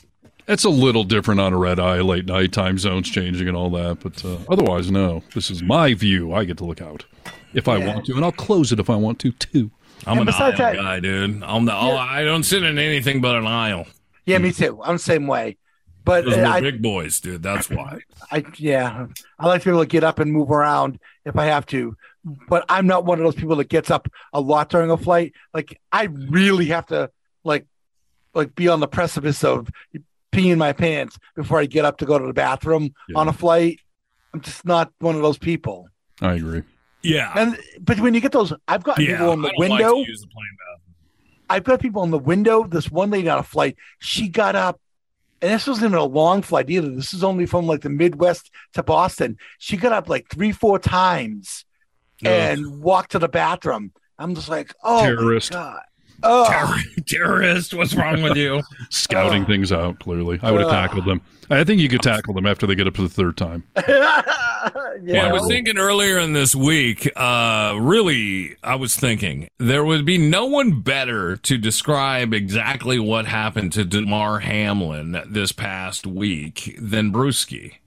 Uh, o- only because of what you go through with your defibrillator, right? Yes. Uh, when I listened to the doctors talk about what happened to Damar Hamlin on the field when his heart stopped beating, Yes. was a one one billionth of a second hit at the right time to be able to stop this heart. Is that right? what they've determined, though, actually happened, or is that just a theory? Because I haven't heard a definitive answer. The- the- they haven't provided a definitive answer yet, but there's a, a thing called cordis ah, I don't remember the full name, but it basically means that you've taken blunt force trauma to your chest, and it's right when your heart is between beats. Right. And what happens then is that it then will throws everything off, and then your, heart, stops. Yeah. E- I know exactly. it's a theoretic possibility, but are you telling me in all of these years of professional football, this was finally the one in a zillion that happened? No, no, actually, there, there, there, there have been other times. In, in Really? the- I've never heard of it. When? Uh, as a matter as a matter of fact, there was a guy named Chuck Hughes from the who played for the Detroit Lions back in the '60s, and um, it wasn't the same thing where he didn't type a hit, but he actually had a heart attack and died on the field. but he had a heart attack, though. That's different than cardiac arrest.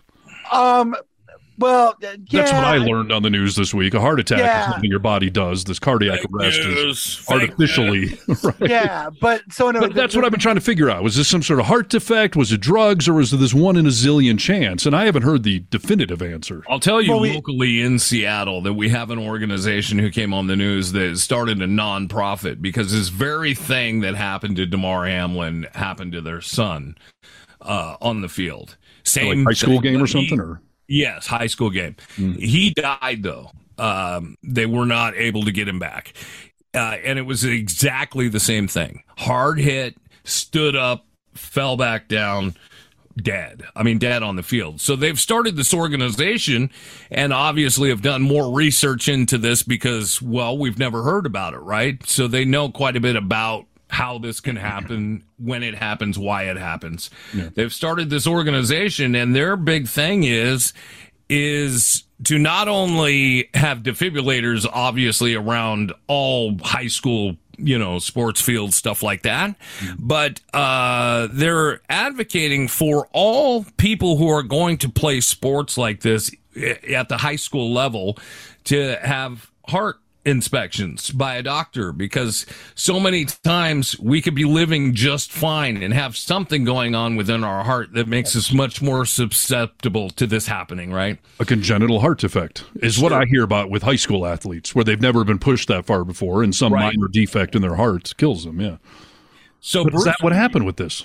I don't know. Well, so so what we what it's called is called commotio commotio cordis, and uh, it basically means that um, it says in a normal heartbeat, the sinus node sends out electrical signal, triggering the start of the pump cycle. The right ventricle sends the blood to get blood to get to the oxygen.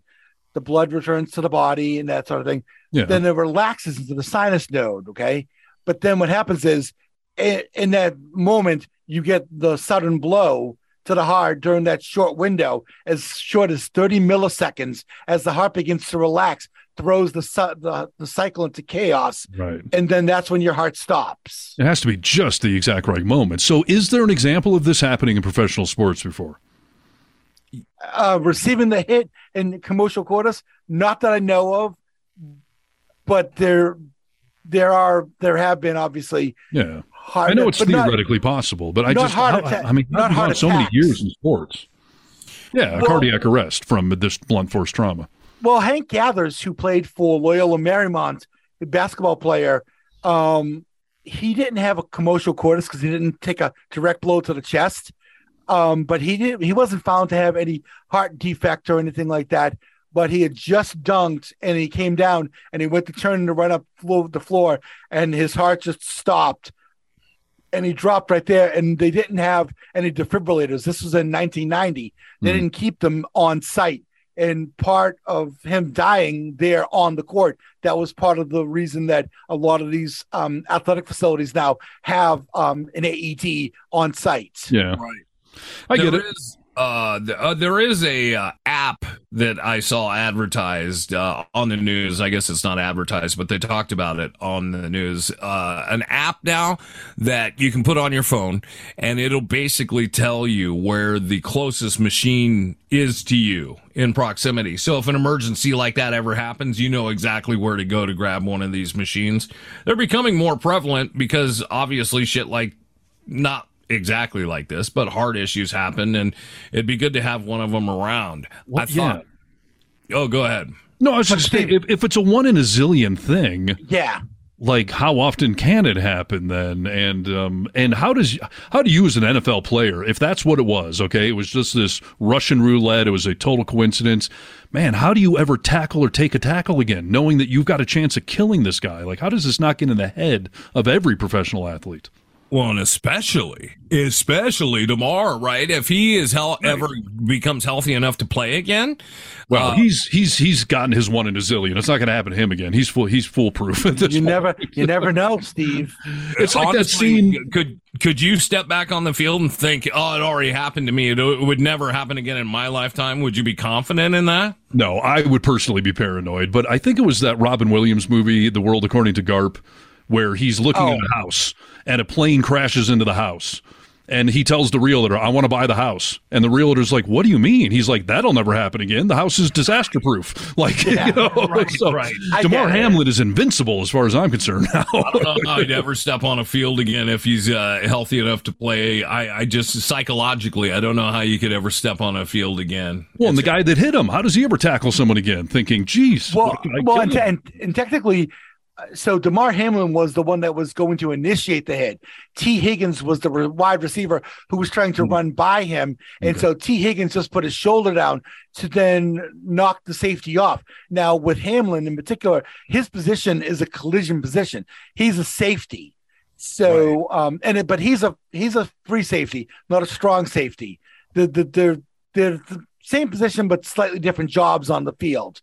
You know, um, with a so one of them is involved in a lot more yeah, collisions. but than the everyone's eligible to get hit out there. So I, absolutely, absolutely. But one of them is involved more in run support. So you're getting running backs sort of like 220, 230, or in the case of uh, Derrick Henry from the Titans, 250 pounds coming at you at a full head of steam, and Yeah. you are not running. You're basically stopped at that point trying to make a tackle. Yeah. So yeah, you got to So how do we do this? And you can't have safety gear. I mean, they already have chest protectors. Like, how do you protect against this?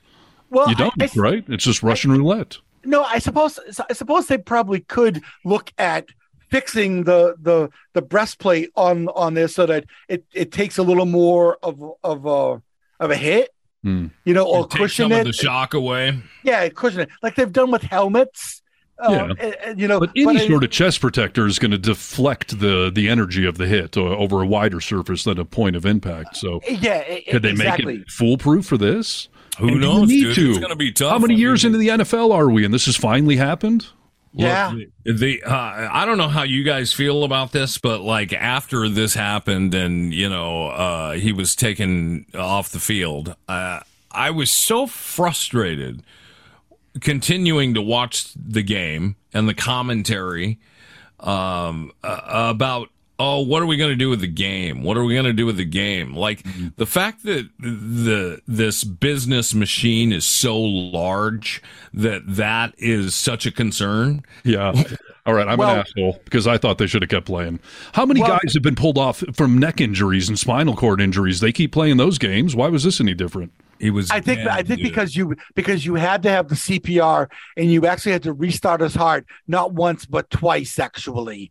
I, I think that's that's where it becomes because now it's it's definitely like a a death thing right there. Like Well, you know yeah. if But if so you, someone's paralyzed, we keep playing, but if they die, then we stop. Like that's a very fine distinction. To no, be- but I think I think I think with the neck injury though, you always think that okay they're gonna be okay and yeah you don't know he was dead dude he was dead twice I know, but like the Detroit Lions, Mike Utley, the thumbs up, Yeah. Mike, that whole famous thing. They kept playing that game, and he was not okay. you know, he was crippled for life. And, even though it's happened before, I don't feel like it should. I mean, if somebody gets hurt uh, that bad, or if the if they die on the field, uh, yeah, I I I mean, it, it, oh, we're gonna wait for them to make a call. We're gonna make wait. When will- when would we do it? When would Well- we reschedule this? Like, are you fucking kidding me right now, dude?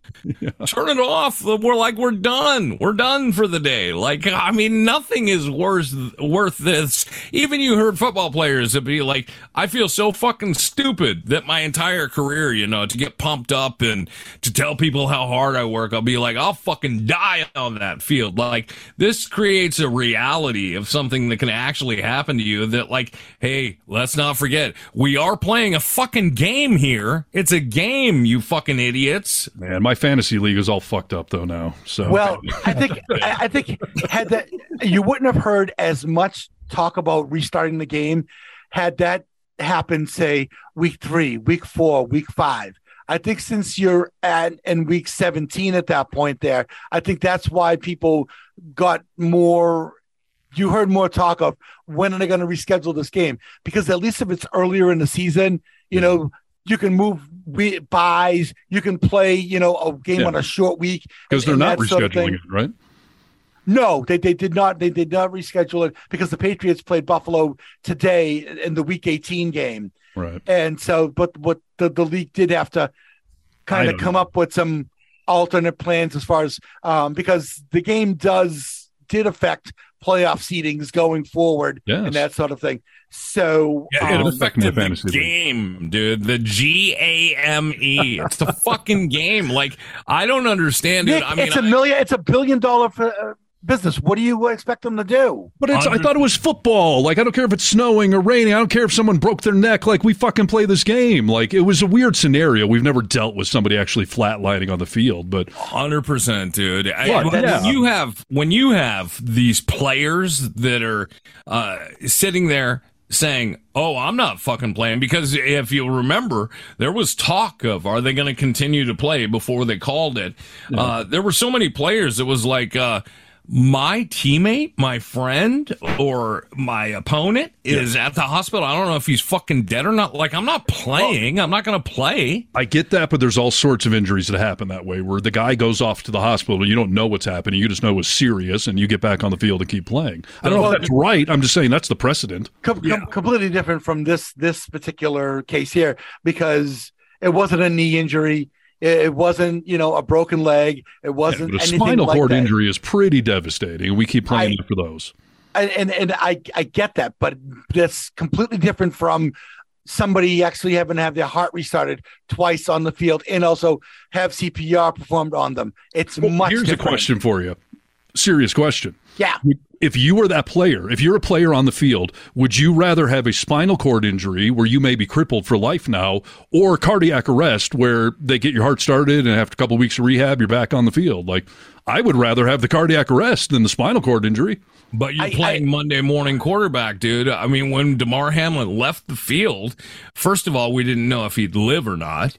Second off, we didn't know if he'd have fucking brain damage and be a fucking Exactly. vegetable. You didn't know, just like you don't know with the spinal cord injury.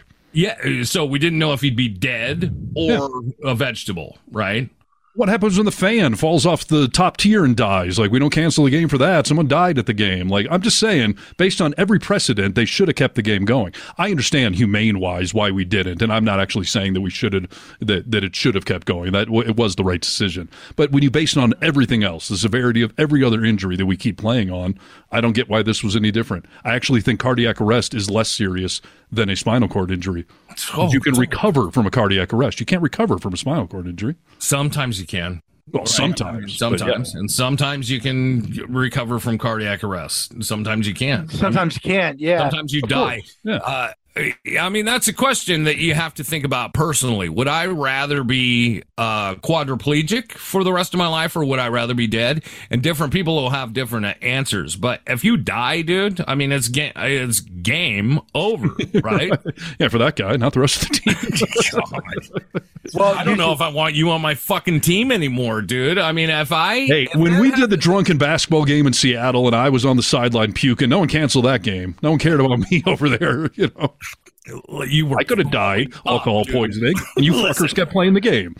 Listen, if, if we were out, uh, let's say uh, the three of us instead of uh, uh, talk show hosts were football players. If that happened to me or Brewski, you would want to keep playing. I'm not saying that. I'm not. Again, I think it was the right decision to actually cancel the game. I'm just saying, zoom out and look at all of the other sporting events where people have been seriously injured with potentially lifelong debilitating spinal cord injuries, and we keep playing the game. So Yeah, it was I just don't think that's interesting. right either. You know, and, Well, it- and there you go. I mean, So, it was yeah. just sort of uh, this one was sort of infuriating to me only because What an ominous scene, dude. I mean, Sure. you have a stadium of 70,000 people, Brewski? How many Probably people? about that. Yeah. It's 70,000 Cincinnati, yeah. people sitting in that stadium. And I mean, at certain points, you could hear a fucking pin drop. Sure. I just You wonder what's going to happen next time there's a serious spinal cord injury. Are they going to reconsider letting that game keep going? Like, what level of injury now do we cancel games for? Will this set precedent, dude? Wait, Yeah, I mean, it's a that's good question. I don't know. Well, I will. I will say this: um, they actually released the audio of both what was going on on the field, and when I say the audio, I'm not talking about of the players or anything like that. I'm talking about the the audio traffic on the radios between the um, the EMS staff and that sort of thing. Yeah. Yeah. Let me tell you something right now. Please. Those people are. I mean, sure, this is their job, but never once did you hear them panicking, screaming, yelling. They, they were just so matter of fact and saying, we need this, this, and this. And the level of professionalism and the way that it was all just the way that, I mean, every tiny little detail from getting his mother out of the stands to get her Mhm. to the hospital and also what they needed on the field when and that sort of thing. I mean, those those folks, hats off to them. They really did a fantastic job. There's Listen. a few different types of people in this world, and there are those who, in an emergency like that, can remain calm so they can take step, step, step, step. And there are others who panic, dude. And they, and you have to see what kind of person you are. But it's good that we had the right kind of people there for that, or he'd be dead, dude. I mean, he got CPR for how long? 20 minutes, right? Yeah, I mean, and that's, I mean, that's insane.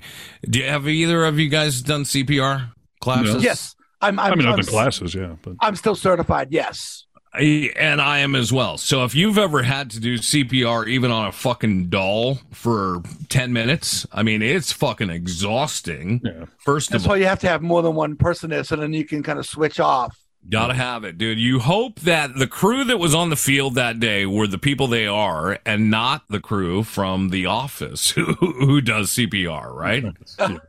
Well, I was going to say, I mean, the medical industry sort of vets out those people. No one working on an NFL game is their first year in, in working in medicine. So they've dealt with traumas and tragedies and probably been in emergency rooms and all that stuff. And so, Yeah. Yeah, kudos to them for, for, yeah, for staying calm and cool. But that was their job that day to do that. And, and they did it. So that's good. But What's so interesting, dude? I don't know if you guys kept hearing this. Were you watching the footage live? I know Brewski was. We were. I wasn't. I, I, I was out having dinner in a restaurant with my kids and I was getting texts from Nick of like, are you watching this shit? So they kept uh, saying that they were. I mean, this is well uh, after even the ambulance left.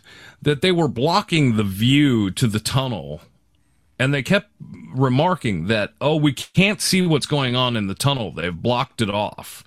And I am so curious why. What I, I, mean, can tell what you, the fuck was I can tell you why, and this is Why? from my pers- my personal experience. So when my when my dad collapsed, when my dad died here at the house, they first performed CPR on him on the ground in our driveway, outside the window, just to my left, right here. Okay. And then and then what happened was, um, uh, and then I was up on the porch looking down, and I could see them performing CPR on my dad. And my sister was nowhere nearby; she was off to the off to the side. They then moved my dad onto a gurney and put him in an ambulance. Okay. And while they were performing CPR on my dad in the ambulance, because of how much the CPR they were doing, the ambulance was rocking. Okay. And all you could see was the ambulance rocking.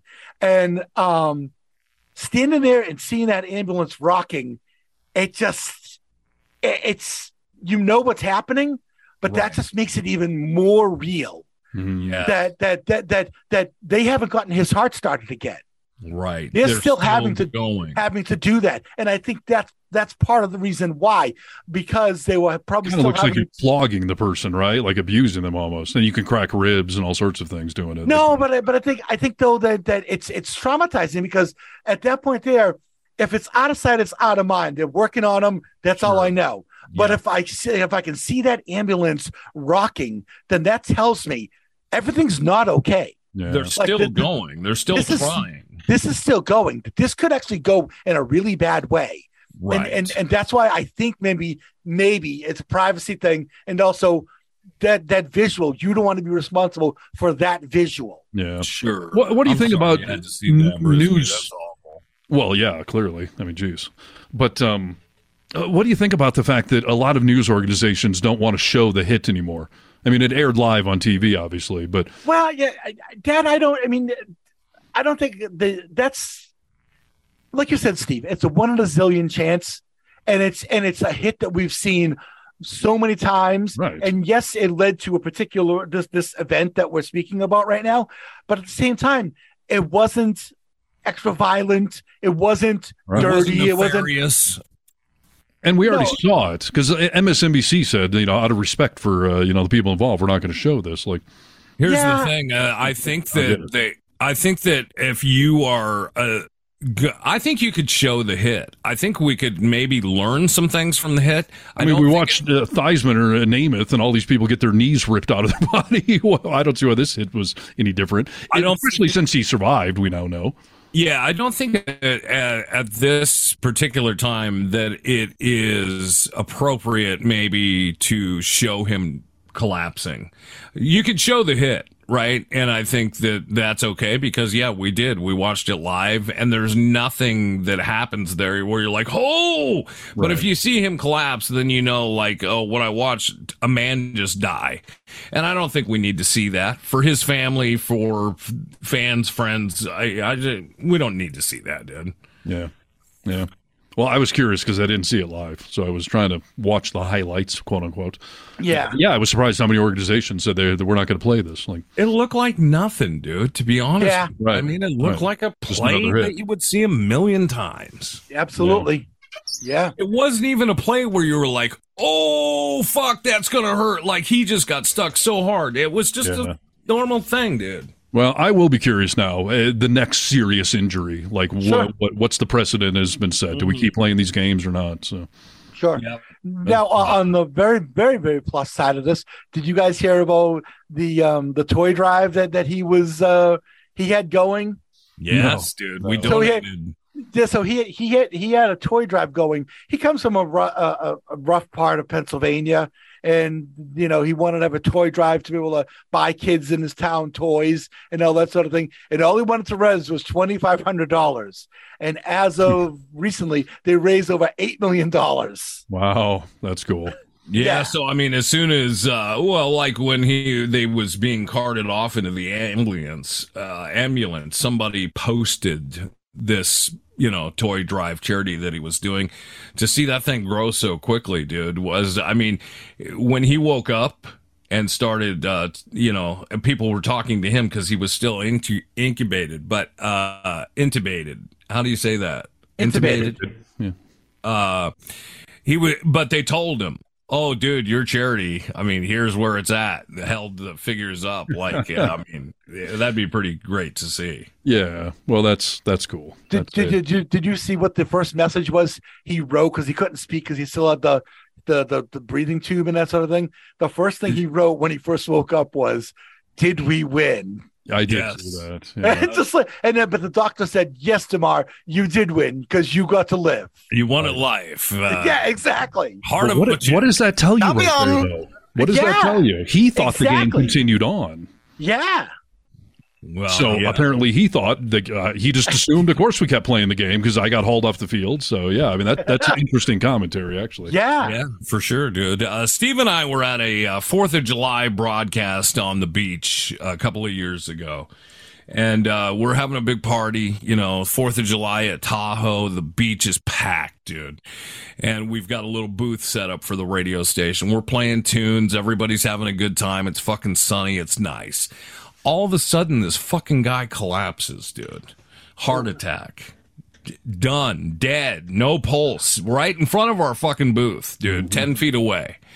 And, uh, you know, crowd starts freaking out. Yeah, is there a doctor? You know, uh, I believe, if I remember correctly, that a volunteer firefighter was around and started doing CPR on this guy.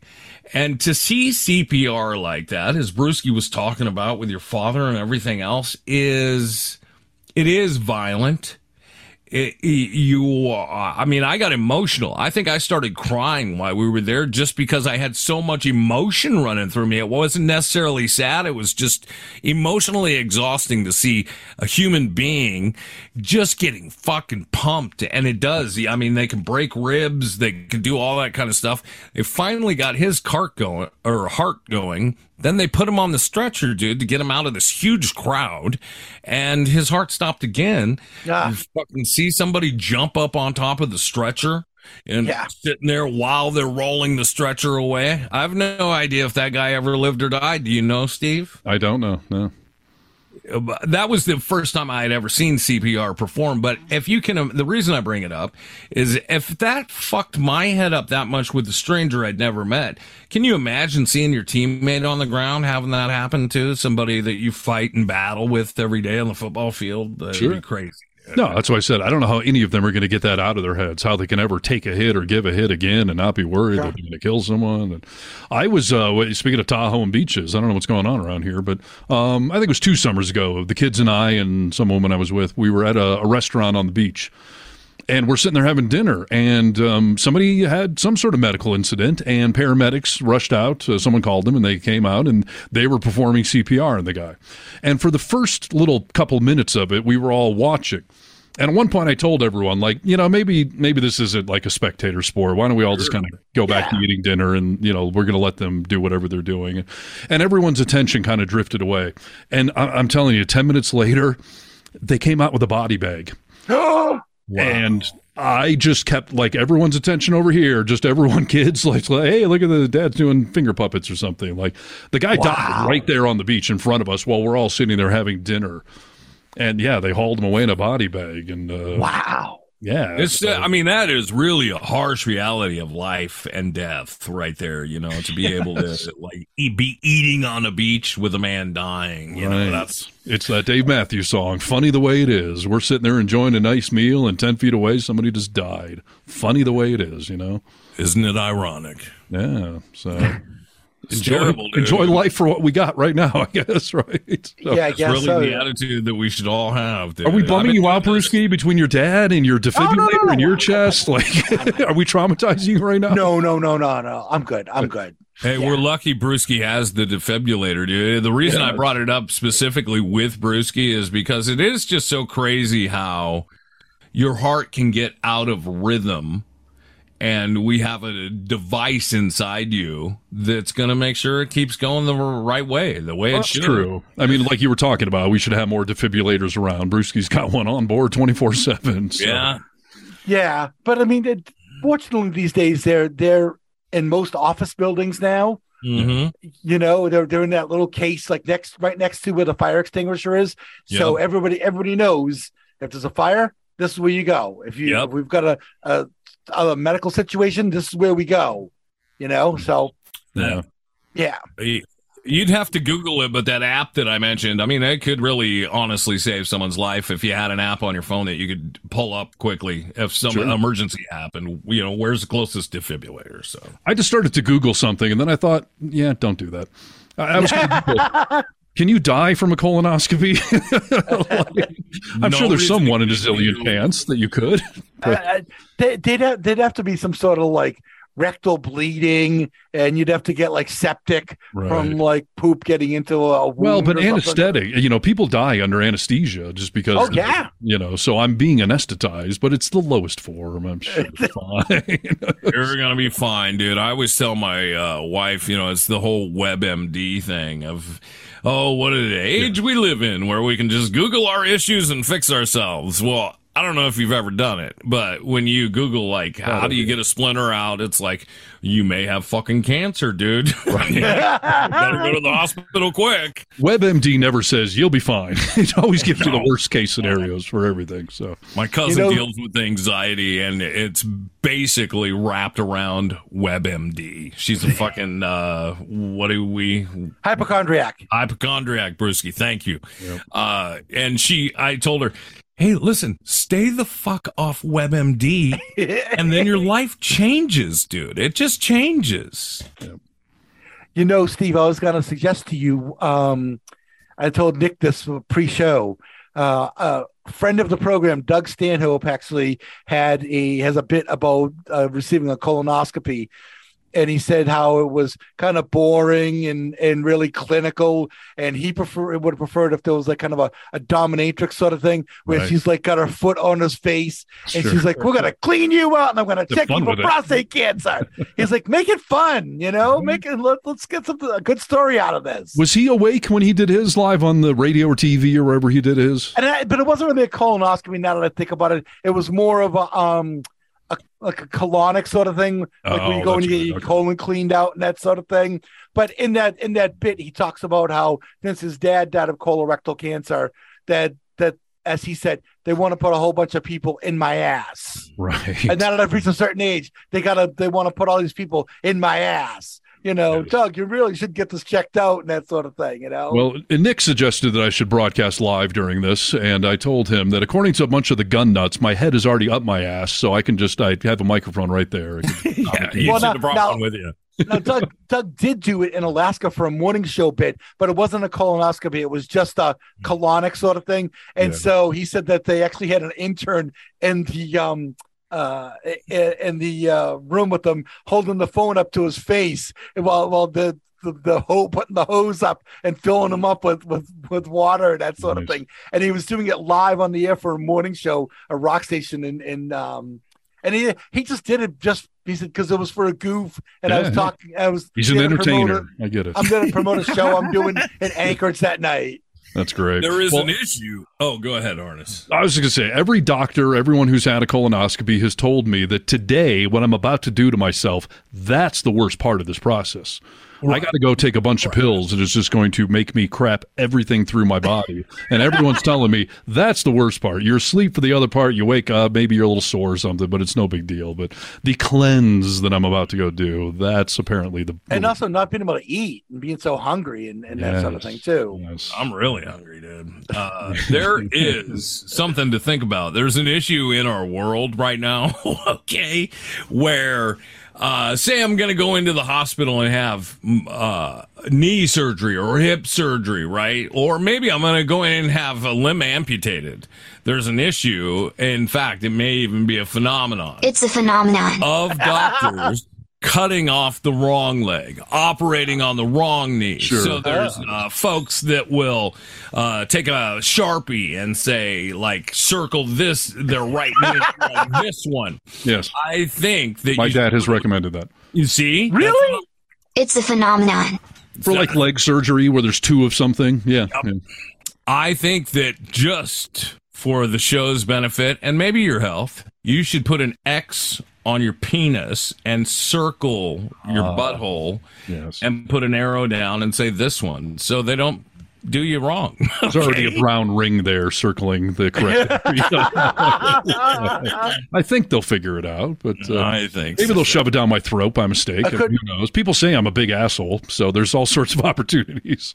Well, you know, they could always do the, the toucan Sam. Follow your nose, it always knows. right. yes. Well, like I told my son, they're not going down my throat. So, you know. yeah. Well, this should be a fun experience. But, uh, gentlemen, I, I do need to uh, go start to drug myself, or I'm going to miss my window for this evening. So, Go eat a little something and relax. I Oh, cannot eat a little something. you fucker. Brewski.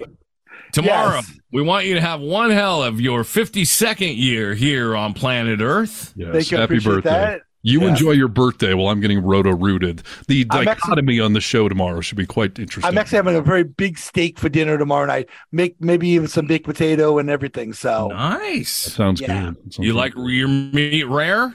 yes, mm-hmm. Good. All right. See, I've become Uh, an expert on fasting, micro fasting. I do it all the time. So at this point of the game, I'm fine. But when I wake up tomorrow and this whole thing's done, I know I'm just going to be so fucking hungry and Yeah. irritated. So for sure. You will. All right. Wish you the best, Steve. You're gonna do all right. You'll see. You'll do I all appreciate it.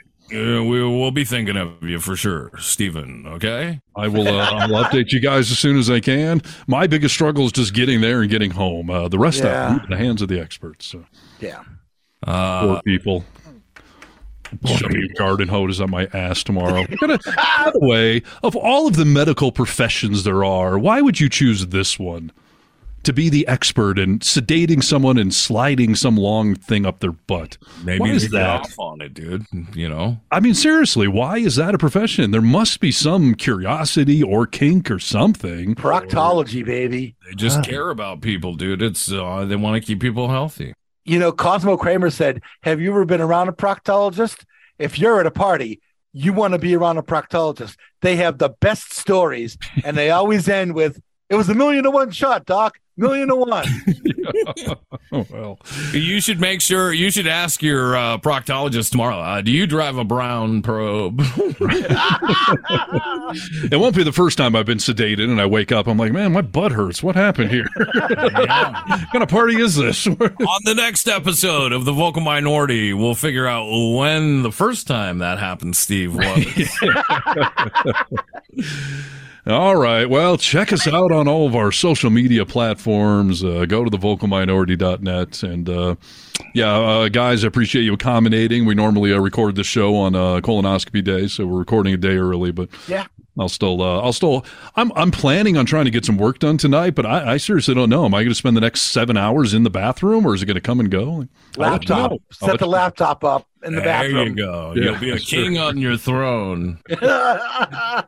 All right. King Stephen. King Stephen. And uh, this is my final word on your birthday, Brewski. Okay. Happy birthday, Brevsky, champion Brevsky. Please remember Nick loves you